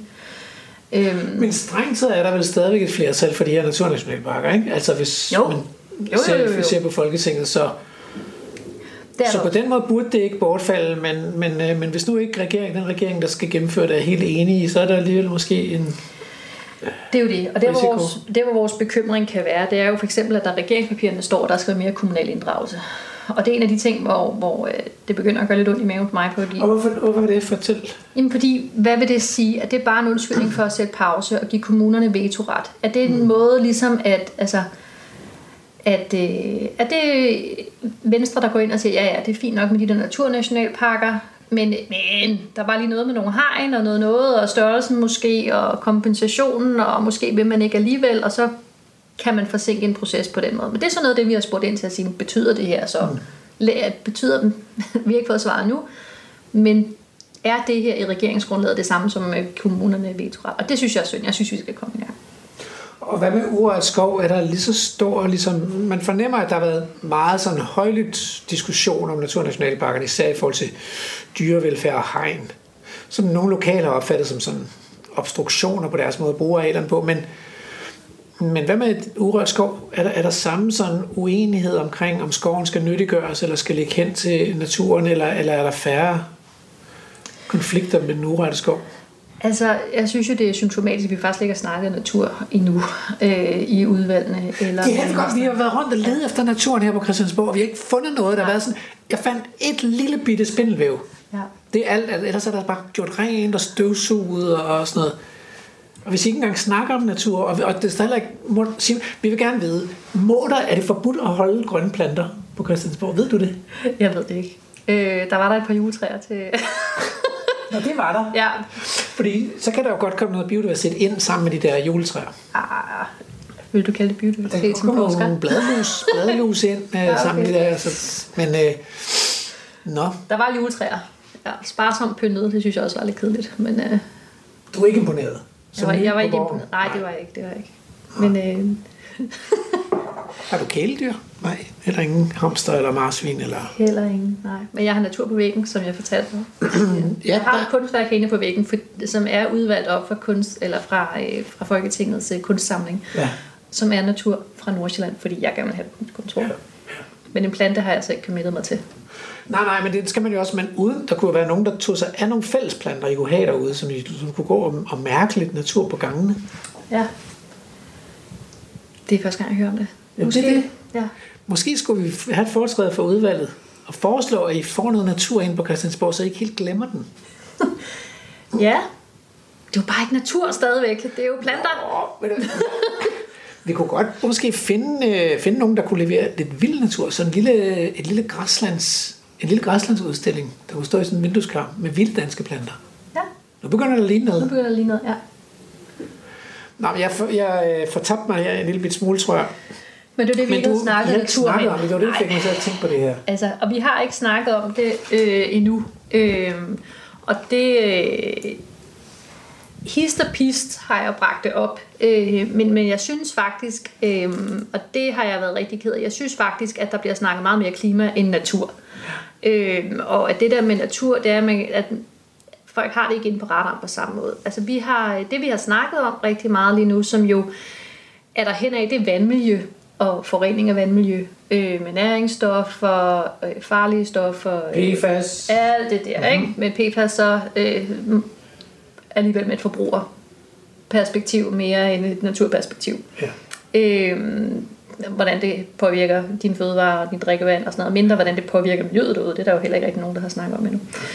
Øh, så der er en opgave for os. Øh, jeg, har, jeg har faktisk selv... Øh, jeg mener det seriøst, og jeg vil rigtig gerne tale det mere op. Og der var Danmarks ansamling i, øh, i sidste uge, hvor at, øh, at jeg var på auktion. Der, havde jeg, øh, der var det med en uh, tune safari sammen med Øresundsakvariet, for at kunne byde ind på, for at sætte fokus på havnaturen. Um, så uh, lidt plads får den der forhåbentlig i debatten, men den er ikke blevet samlet nok op endnu. Hvordan, hvordan kan man sætte naturen på dagsordenen? Nu, nu var der for et par uger siden, så var Peter Birk Sørensen ude at melde, at de havde regnet ud, at i 2019, der blev natur og miljø eroderet for 245 milliarder kroner i Danmark. Og det var for naturen og biodiversiteten, de truede arter stod faktisk for lidt over 100 milliarder kroner i det regnskab. Er det måden ligesom at få, øjnene til at, få folk til at spære øjnene op, eller opdage, at her ligger altså en stor værdi, vi er nødt til at tage os af, eller, eller hvordan skal man også gøre det? Det er... Øh det, er, det, det tror jeg faktisk er en af de måder, som i hvert fald får nogen til at få øjnene op for det. Øh, dem, der forstår økonomisk tankegang og den slags. Altså det er den type, som ikke nødvendigvis selv tilbringer lørdagen og søndagen på at gå ud og kigge efter en fugl, eller en, en ny plante, eller hvad det er. De reagerer nok på sådan nogle tal der. Jeg, jeg synes, det var en øjenåbner. Øh, det kom også ud øh, i pressen, øh, og det fik også folk til at ja, spære øjnene op og være opmærksom på problematikken. Øh, men jeg synes jo, det du siger er, det mangler politisk fokus, men jeg oplever sådan set ikke, at naturen har lille fokus i Danmark generelt, for der er jo vildt mange, som er interesseret i natur og bruger naturen, altså sådan virkelig bruger øh, ja, ornitologer og fiskere, og, altså folk, der, der, der gerne vil det. Øh. Ja, mennesker, der bare går en tur, ikke? Altså, og jeg, jeg tænkte, nu har der været tre, tre opinionsundersøgelser, der alle tre har vist, at mere end 70 procent af den danske befolkning synes, at det der med vildere natur urørt skov og naturnationalparker er fedt, et, øh, godt eller meget godt. Øh, så det tegner jo til, at en stor del af de vælgere, som har valgt jer ind i Folketinget, de vil det gerne. Ikke? Øh, så det er jo lidt bekymrende, at I slet ikke taler om det. Jamen enig, altså jeg snakker om det, øh, og, det var også, og det var også min øh, nummer et mærkesag. Altså jeg prøvede virkelig at tale øh, i, altså mit udgangspunkt i min valgkamp var, øh, jeg vil rigtig gerne snakke rigtig meget havnatur. Og det kan godt være, at jeg ikke blev valgt, men jeg ville mindst have bare, for jeg synes jo faktisk, at vi var lykkedes med at snakke natur på land og naturnationalparker. Jeg synes, vi havde nået et kæmpe skridt i forhold til også, at det blev vist på, på mainstream tv, og det er bare en ting, man snakker om. Men jeg savnede virkelig, at vi det næste skridt, tænker jeg, det er, at man også ser, at vores havmiljø er dødt, altså store dele af Danmark. Og den forstår, så jeg vil gerne, du ved, så hvis jeg blev valgt, så vil jeg bruge det. det der havnatur? Man skulle synes, at der er jo ikke så mange, der der rider eller cykler ude på havet, eller, og dem, der bor havet, de bor det til, ofte til at fiske eller sejle. De vil jo gerne have, at man kan bade, og der er fisk og fange og sådan noget. Så hvem er man op imod, hvis man skal lave naturbeskyttelse på havet? Natur- og miljøbeskyttelse? Altså, jeg oplever, at, øh, at, øh, at folk faktisk ikke har en forståelse af, hvor slemt det står til mm. med vores havmiljø. Øh, at, at bade, altså jeg plejede jo at have det sådan som barn, at det var ulækkert, når jeg var ude og bade, og der var tang og sådan noget der. Og det var lækkert, når man fandt et lille stykke med sand. Og lige pludselig går det op for mig, øh, at nu er der kun sand alle steder, fordi vi har dræbt resten. Og jeg tror egentlig ikke, at der er så mange, der husker at kigge ned under vandet, og så se, hvor øde og ødelagt der er. Altså det handler jo meget om at bade. Øh, jeg tror, fiskerne forstår det mere, løsfiskerne forstår det mere, fordi de lige pludselig, eller undervandsfiskerne og, og forstår det, for de kan lige pludselig de kan se det. Det er kontant afregning. Ja, men for alle andre, så ser man jo sjældent ja. under vandet.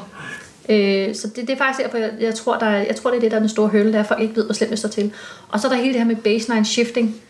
Altså, øh, jeg ved, hvordan havet så ud, da jeg var barn. Der kunne jeg godt finde en søstjerne.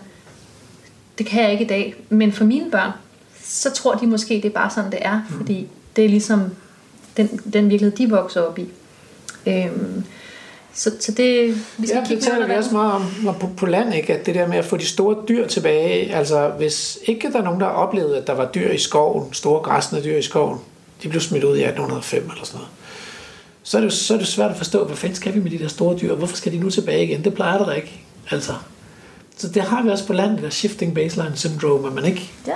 Forstår, hvad den vilde natur, hvordan ser den vilde natur ud? Så, lige, så kan du risikere, at der er en minister, der tror, at det er en rapsmark, der er natur, ikke? Jo, eller lupiner. vi nævner ingen navne, men vi ved det godt. Ja. Rapsmarker og lupiner. Men det er jo lidt over i Venstre, altså. Øh, så nu har vi nævnt Venstre og, og Moderaterne også i et eller andet omfang, ikke? Som en udfordring i forhold til at realisere de der drømme om vildere natur. Ja, jeg synes jo egentlig, at Socialdemokraterne er en udfordring ærligt talt. Altså, de har også været svære at få, øh, få til bordet, synes jeg, til hele det her med, at det skulle være en national målsætning med 20, øh, 2010, ikke? Altså, der bliver snakket... Jeg, jeg, jeg tror heller ikke, at den her naturforståelse er trængt godt nok ind i Socialdemokraternes øh, hjerteblod til, at der bliver rykket på det. Det er jo lidt, altså, er- har de også, er det også et landbrugsparti? Nej, det ved jeg nu ikke, om de er, men jeg tror, de er ikke et grønt parti. Det er ikke så godt. Nej, det er derfor, de har brug for at lege Ja, med nogle andre. Som, som ja. Nå, jamen altså, fordi jeg tænker, det er jo ligesom dem, der nu i den nuværende regeringskonstellation skal, skal, skal bære og løfte de her naturnationalparker og, og urørte skove og havplan. Der skal laves en havplan også, ikke? Ja, Og naturlov. Ja. Vi skal også rundt om den der naturlov. ja. Hvad, hvad drømmer du om, at der skulle stå i en dansk naturlov? Altså, øh, vi, vi har jo virkelig som SF trukket den her til bordet, og vi havde virkelig set frem til, at, øh, at den skulle blive noget. Altså, vi vil jo rigtig gerne have det her biodiversitetsråd Ja. med samme kompetence som Klimarådet. Ja, så nu er der blevet nedsat et biodiversitetsråd, ikke? Men, så du, men de, du tænker, de skal have den samme rolle som vagthund i forhold til en Det skal de. naturlov? Ja. Og vi vil jo have bedre, øh, altså forbedrelse af naturtyper, øh, artssikring, større arealer, bindende mål, opfølgning på det, alt det her, så det rent faktisk rykker noget. Det er, det er virkelig det, som vi i, i SF drømmer om. Og det er vi i tvivl om. Altså, øh, vi har, det er en af de ting, vi har spurgt regeringen til, ja. øh, om de vil være med på, at bio, det nye biodiversitetsråd får øh, samme, øh, samme rolle som, som Klimarådet som vagthund.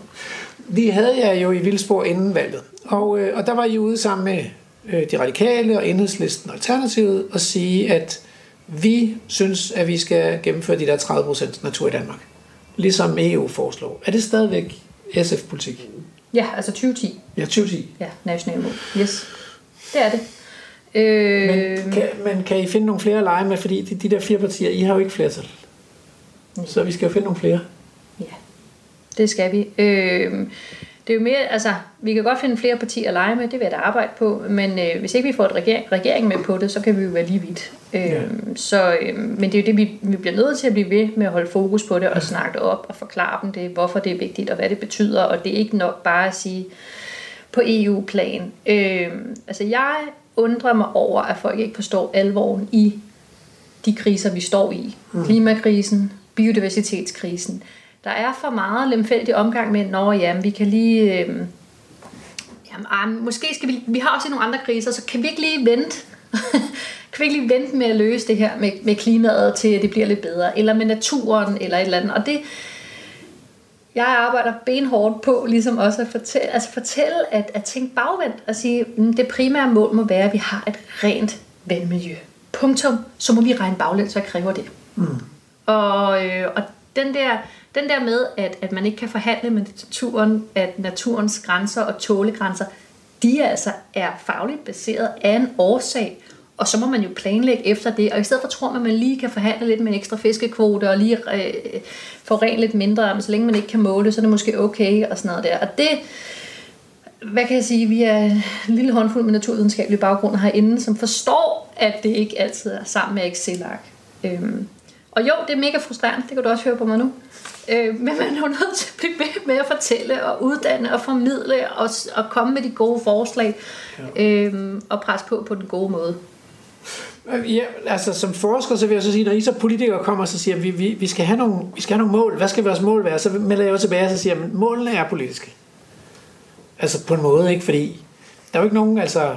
Nej. Vi skal jo alle sammen bestemme og prioritere, hvad det er for et land, vi gerne vil bo i. Og det kan jeg jo ikke sige som biolog. Eller. Det kan være et land med lidt natur, eller et land med meget natur. Jamen, jeg er helt enig. Altså, jeg er jo også tidligere forsker. Ja. Øh, altså, jeg er helt enig. Det er politikernes opgave at sætte et mål. Præcis. Og jeg synes, at det bliver parkeret for meget til, vi skal lige have noget mere viden og noget mere viden. Mm, Altså på et eller andet, altså på et eller andet måde er du bare nødt til at træffe en beslutning, ja. og den ligger ved dig. Altså vi er blevet valgt ind i Folketinget for at tage altså, et, et, et, et lederskab ja. over landet og sige, hvor er det, vi gerne vil hen. Og så skal øh, alle fagpersonerne og forskerne og de kyndige og civilsamfundet nok byde ind, men du er jo nødt til at have nogle delmål, nogle endelige mål, noget, noget, altså at sige, hvor er det, vi skal styre samfundet hen. Og det, det der, det var også derfor, jeg stillede op, for jeg synes virkelig, det savnes. Altså, at man tager det lederskab og siger, det, mit politiske mål er rent havmiljø. Mit politiske mål er, øh, og vandmiljø ikke kun hav, øh, mit politiske mål er, at der skal være det her 2030 i Danmark. Find løsningerne. Altså, det er jo den måde, man skal gøre det på, ikke den modsatte vej. Ellers så, så synes jeg faktisk ikke, man tager sin rolle på sig. Hvis nu man besluttede det der 2010-mål, 20 procent, så, så vil der være meget areal, der skulle lægges om og, og, og bruges til noget andet, end det bliver brugt i dag. Og der er nogle mennesker, der så i dag måske dyrker, de dyrker træer, ikke? eller de dyrker korn eller majs, og de går på jagt, og sådan noget. Det er jo en del af de arealer, skulle man så lægge ud til beskyttet natur i stedet for, at vi bruger det på den ene eller anden eller tredje måde det vil jo tage lidt tid. Altså, hvad, hvad, hvad tænker du sådan i tidshorisonter her? Altså, øh, ja. Det koster nogle penge. Ja, det koster også nogle penge. Øh, det tager noget tid, men ærligt talt synes jeg også, at vi står der med, at vi kan selvfølgelig godt speede processen op. Mm. Øh, jeg synes jo også, man kan gå meget, altså, jeg synes også, vi har hørt rigtig mange, øh, at der er et generationsskift, der mangler i landbruget, hvor at folk gerne vil ud af det, men de er gældsat. De vil måske gerne noget andet, men de kan ikke få pengene til, og de kan ikke få solgt den, de kan ikke ting. Øhm, tidshorisonten er ærligt, at det virker, men nej, det er det politiske svar, det kan simpelthen ikke gå hurtigt nok. Og det må vi kunne finde nogle løsninger på. Øhm, fordi vi kan jo ikke bare blive med at sige, om vi havde ikke lige, altså, det er sådan et, kan det betale sig, og har vi tid til at redde planeten? Jamen, altså, jeg tænker, den bundne opgave er at redde planeten. Så vi sidder her med på Marianne Bigums kontor, øh, naturordfører fra SF, og jeg kan fornemme en vis øh, utålmodighed. Altså, du, du er engageret, men du er også lidt utålmodig. Altså, det går for langsomt. Ja, det gør det. Med at redde planeten.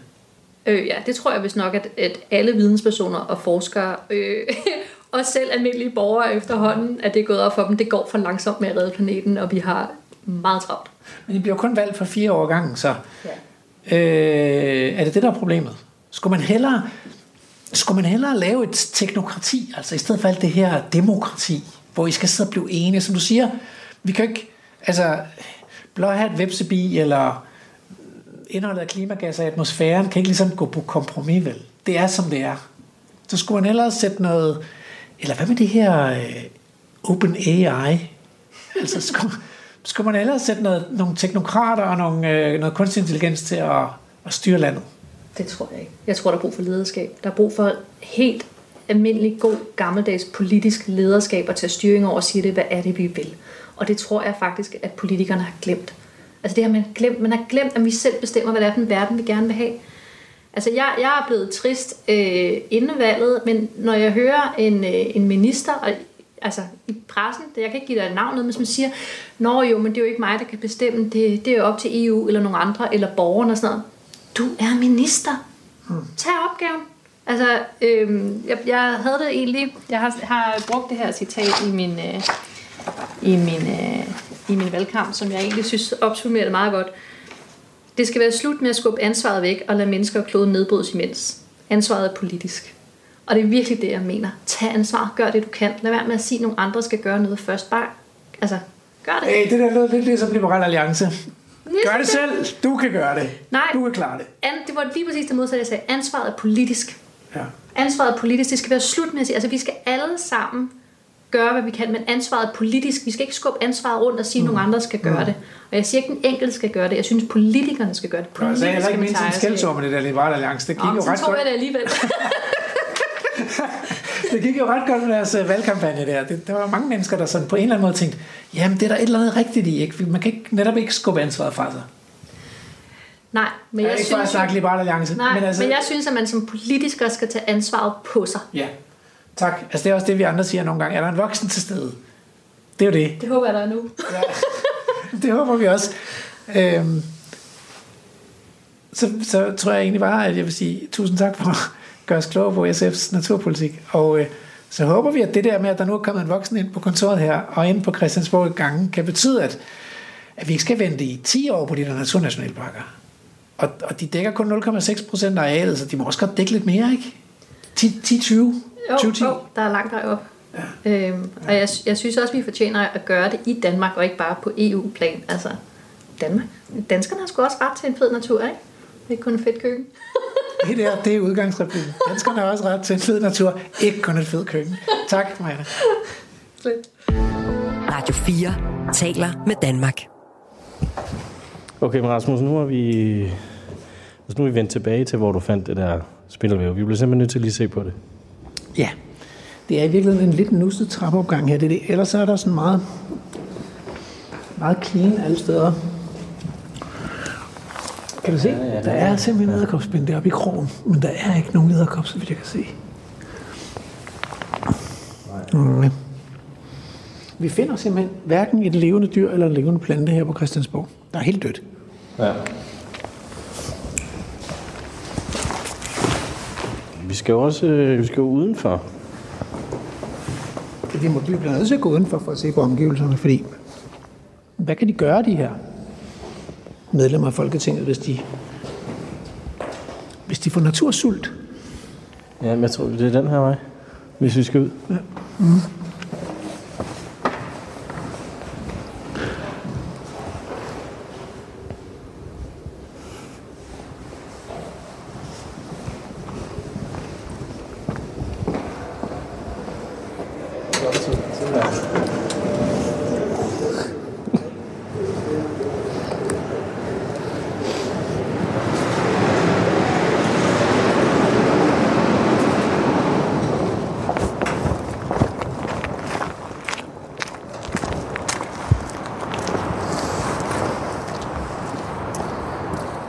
Så er vi udenfor. Så er vi færdige. Ej, jeg har en overraskelse til dig. Hvad skal det sige? Det skal sige, at, øh, at mens øh, du har interviewet, så har jeg skrevet til Emma, som har øh, indhentet, at vi har lov til at gå over og hilse på hestene. Hestene? Hvad for nogle heste? At vi så skulle da en hest, da vi stod og snakkede med scenen. Altså de der øh, rideheste? Ja. Hvorfor skal vi... Det er et naturprogram. Det er da, hvorfor er en hest ikke natur? Altså, øh, men det er jo sådan nogle dresserede øh, araberheste eller sådan noget, Andrew. Ja. hvad, hvad er der i vejen? Jamen, det ved jeg ikke. Det kan sgu da godt være. Det er det mest, øh, det er det vildeste, vi kan møde her på Christiansborg. Prøv lige at se alle de der træer, de er klippet i den samme højde, og der er en, der er i gang med at klippe hækken også. Ja. De er altså ret trimmet. De er jo, der er jo, det er jo ikke noget at sige til, at de har svært ved at forholde sig til vild natur herinde, når der ikke er, altså, når der ikke er noget. Nej. Men måske kan heste noget. De er klippet helt firkantet, de der træer i kronerne. Ja, det ser, det ser helt vanvittigt ud. Ja. Andrew, jeg synes, det bliver vi nødt til at have en, ja. vi må have en selfie. Ja, tag lige. Tag min selfie til gruppen. Jeg er ikke så god til at vende. Du skal vende kameraet, min ven. Ja. Der har vi de, ja. de firkantede træer, men hvor er du? Der. Er det, er det godt? Jo. Sådan.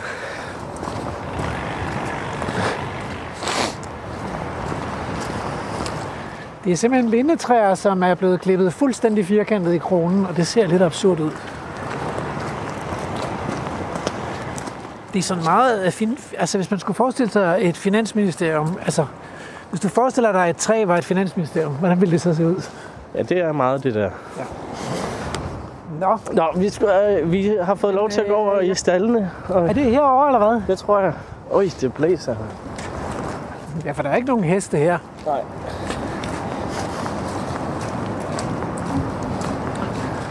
Men man kan godt se, at der er sådan et, øh, et anlæg, hvor der måske rider heste rundt indimellem. Ja. Tror du, det er derinde simpelthen? Nej. Jo.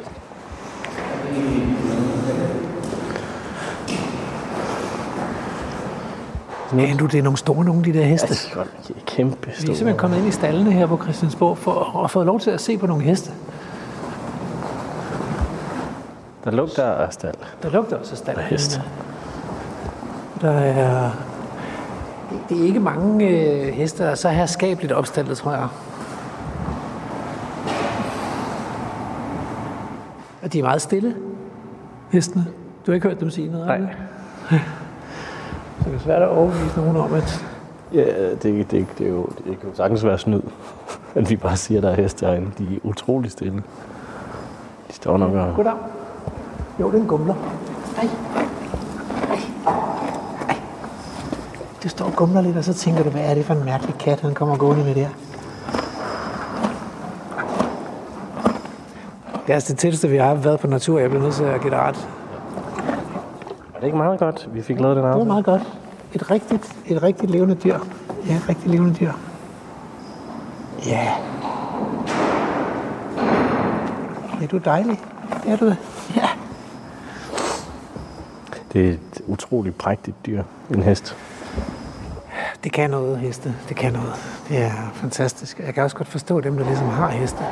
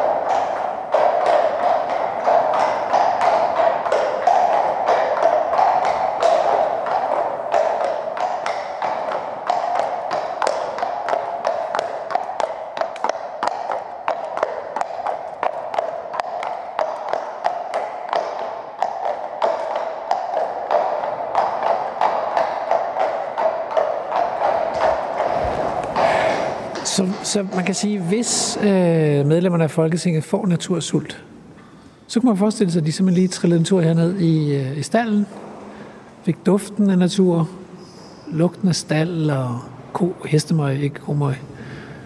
Og så måske lige stille sig og snakke lidt med en hest, ikke? Altså, hvis nu, der ikke er nogen andre, der vil snakke med en inde i Folketinget og synes, man er for irriterende, så kan man gå ind og lige og kontakte sådan en varm hestemule. Ja. Det Det er det, tror jeg, jeg vil gøre. det er det bedste, vi kan, vi kan foreslå.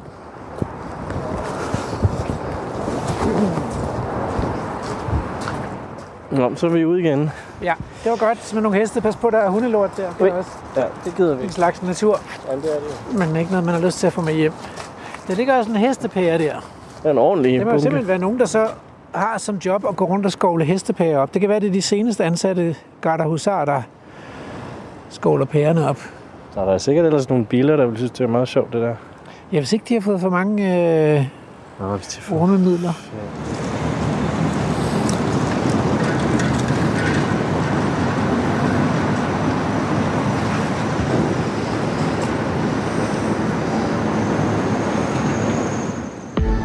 Radio 4 taler med Danmark. Nu har jeg fået hul igennem, øh, vi er nemlig tilbage i studiet, jeg har fået hul igennem til Philip Hen Petersen, som øh, har stået fader til det her begreb vild med vilje, så jeg tænkte, det er dig, jeg skal spørge. Vi, vi har været inde på, øh, velkommen til Vildsborg, Tusind tak. vi har været inde på øh, Christiansborg og øh, er kommet til den sørgelige konklusion, at der er som blæst for natur. Der er ingen grønne planter, der er ingen øh, æderkopper, der er, der, er, ingen, der er støvsuget for natur simpelthen, øh, inde i Folketinget. Overrasker det dig? Egentlig ikke. Overhovedet ikke. Slottholmen er jo et super befæstet sted. Jeg er kontrolleret ned i mindste detaljer, altså. Ja. Men så er det jo ikke så overraskende, at de kan have lidt svært ved at, at, at, at få visioner og drømme om vild natur. Så, så jeg tænkte lidt på, hvis nu, de, hvis nu de lytter til det program, det gør de jo selvfølgelig, men hvis så de får den idé, at de, at de gerne vil have noget vildere natur, de så ringer til jer i Vild med Vilje, altså vil I så kunne påtage at gøre borgen sådan lidt grønnere, lidt vildere og lidt mere spændende? Ja, det tænker jeg godt, vi kunne. Jeg tænker, der er et par nedslagspunkter, man kunne tage fat på, som var oplagte. Jamen altså, okay, er det, er det, så- tænker du så i dyr, eller, eller er det sådan klassiske potteplanter, eller hvad, hvad, hvad vil være? Jeg tænker, at vi både kan gøre noget øh, med planter, og vi kunne bestemt også gøre noget, som tiltrækker nogle dyr. Ja, Altså helt oplagt, tænker jeg jo, er, at der er et tårn på Christiansborg. ja. Kunne det ikke være fedt, hvis man havde en vandrefalk til at yngle deroppe, ikke? Altså sådan øh, et par vandrefalke, der holdt til op i tårnet og kunne nakke nogle øh, klippeduer ude foran på Christiansborgs Slotsplads en gang imellem. et stort drama midt i byen. Også lige eventuelt et par af, af mågerne kunne ryge, og det ser virkelig fedt ud, når den rammer sådan en måge med 300 km i timen. Det kan vi godt se for os. Ja. Øh, ja. Men, men kan vi også få noget ind på gangene? Ind på gangene vil jeg ikke blande mig så meget i, for jeg ved simpelthen så lidt om stueplanter. Men ja. øh, der tænker jeg til gengæld, det kunne være fedt med noget kunst, der viser alle øh, Danmarks naturs øh, vilde herligheder frem. Så det kan vi jo tænke over. Vi har, og, og, der, der hænger faktisk lidt guldaldermalerier, men jeg tænkte også på sådan noget med... om, om vildere end det, ikke? Jo, men hvad med noget, altså marsvin, hamster, og måske nogle voliere med nogle fugle eller sådan noget, så der kommer lidt lyd ind på gangene også. Ja, ja, det kunne vi selvfølgelig gøre, men det bliver jo let meget eksotisk og kæledyrsagtigt. Jeg tror hellere, at vi kigger udenfor. Okay. Så de har to tagterrasser for eksempel. Ja. Der kunne vi jo oplagt øh, have en masse tørktolerante og øh, vindtolerante planter til at være. Ikke? Altså, ja da. Noget af det kunne være i en form for højbede. Vi kunne have vidende stenurt og timian, og vi kunne have måske endda også lidt liden klokke, lidt gul snære. Sådan nogle ting der. Ja. Måske kunne vi også have nogle større krukker, hvor der kunne være sådan lidt buske Måske noget hvidtørn. De kan tåle rigtig meget vind og bliver flot formet af det. Ikke? Ja. Det kunne stå med, med blomster, og der kan komme bær til fuglene også. Så det giver lidt på tagterrasserne. Ved du hvad, øh, øh, Philip, øh, vi, vi når ikke mere, men øh, Øh, der er jeg er sikker på, at I... komme efter, ikke? Altså, vi skal også have brugt nogle brosten op, plantet ja. nogle træer derude, ja. altså, og, og så ja. videre. Altså. Ja, tak. Øh, ideen er hermed givet videre, øh, så ring til Vild med Vilje øh, og, og få forvildet det der, i, altså, fordi det haster. Tak skal du have. Tak. Du lytter til Radio 4. Så er det tid til spade for en spade. At vi ikke fandt noget vildt på borgen, ikke engang noget grønt, det er jo ikke i sig selv en katastrofe. Og jeg, jeg er selv enormt dårlig til at få vandet mine potteplanter. Men altså katastrofen består jo i, at det her fravær af liv, det er sådan et billede på det fravær af ansvarlige beslutninger for Danmarks vilde natur, som politikerne ligesom glemmer med. Det er jo ikke, fordi de ikke taler om biodiversitetskrisen, de her politikere, fra tid til anden. Men når det så skal omsættes til realpolitik, så kniber det virkelig med viljen. I EU og FN der taler man om, at 30 procent af planetens overflade skal udlægges som beskyttet natur. I Danmark der begejstredes vi over, at den forrige regering besluttede at udlægge 0,6 procent af landarealet til naturnationalparker. De har godt nok lovet det dobbelte, men viljen skrumpede lidt ind, da de så skulle til at beslutte det. Nu har vi en regering, men øh, selvom statsministeren stadig hedder Mette Frederiksen, så er det som om processen er gået helt i stå. Og det er stadig, der er stadigvæk ingen mål eller visioner for, hvor meget vild natur vi skal sigte efter i Danmark. Venstre forventer drøftelser om indhold og rammer for naturnationalparkerne, og ingen tør love, hvornår der sker noget. Venstre og Moderaterne har fået indføjet noget med, at kommunerne skal have medindflydelse. Men hvorfor i alverden skal de det? Det er jo statens arealer. Og i flere kommuner, der har man strittet imod vild natur, stik imod befolkningens, befolkningsflertallets ønsker. Kommunerne blæser i vinden over for de højt råbende interessenter, og det vil være en katastrofe, hvis de skal til at udvande den strenge beskyttelse af naturen, når nu der er så lidt, som vi har reserveret til naturen. Det er slemt nok, at Naturstyrelsens embedsværk allerede begynder at trække i land, når det gælder de vildt levende dyr. Nu skal de alligevel ikke leve vildt. Man skal være styret, kastreret og kontrolleret. Lad os lige holde fast i, at når Naturstyrelsen ikke tør slippe den vilde natur fri, så er det jo altså fordi, at politikerne ikke vil tage ansvaret for, at vildlevende dyr er okay, og at der naturligvis vil være dyr, der kommer galt afsted fra tid til anden. Men altså, sådan er den vilde natur. Det er som om politikerne lever på en anden planet. En planet, hvor man aldrig har set eller hørt om vild natur. Og hvad så nu? Jamen, hvis vi ikke snart får nogle mere ambitiøse mål for vild natur, så ender vi jo med at få plastret vores lavbundsarealer til med solceller. For nødvendighedens politik ser ud til altid at være klar til at trumfe skønhed og kærlighed. Vi skal til at slutte, så øh, der skal lyde en tak til Andrew Davidson for vores fælles bogvandring. Og tak til Senior Stampe, Anne Paulin, Marianne Bigum og Erling Bonnesen for at tage godt imod os og hjælpe os med at tage naturtemperaturen på borgen. Tak til Philip Hahn Petersen for vilde refleksioner. Vi har lidt tid tilbage. Ja, også et haiku jo. Jamen det var... Er det noget, du... Var det ikke lidt fedt at se de der heste der inde i stallen? Jo, det var det jo, fordi vi, vi trængte jo til øh, et eller andet, der ikke bare var menneskestyret og menneskekontrolleret og brolagt. Og, Ja. og vi kom lige fra de der, altså hestenes løbegang med de der totalt Firkantede. træer, ikke? Altså, det var sgu da nedtur. Der var noget, der kunne have lignet natur, men så klippede man dem firkantet. Ja, jeg vil bare lige opfordre alle til at gå ind i, i vores vildsportsgruppe og se billedet af træerne. Også selfie. Jamen altså, helt ærligt. Ja, det var ikke. Nå, men altså, øh, jo, det var dejligt, og, og, man kunne, og de kunne, har jo ikke kunne fjerne lugten af hest. Nej, det kan noget. Det kan noget. Ja. Det var lidt vildt. Ja. Jeg, jeg synes, der er langt fra de der dresserede lipisaner, eller hvad de hedder, sådan nogle store hvide raceheste, og så til hesten nede på Mols. Jo, og det er der. Ja. Det er også urimeligt at sammenligne dem. Ja, ja. Men Nå, lad os få et haiku. det lyder sådan her. Støvsuget højborg, redrensede visioner, turbokyllinger. Programmet er produceret af Videnslyd for Radio 4.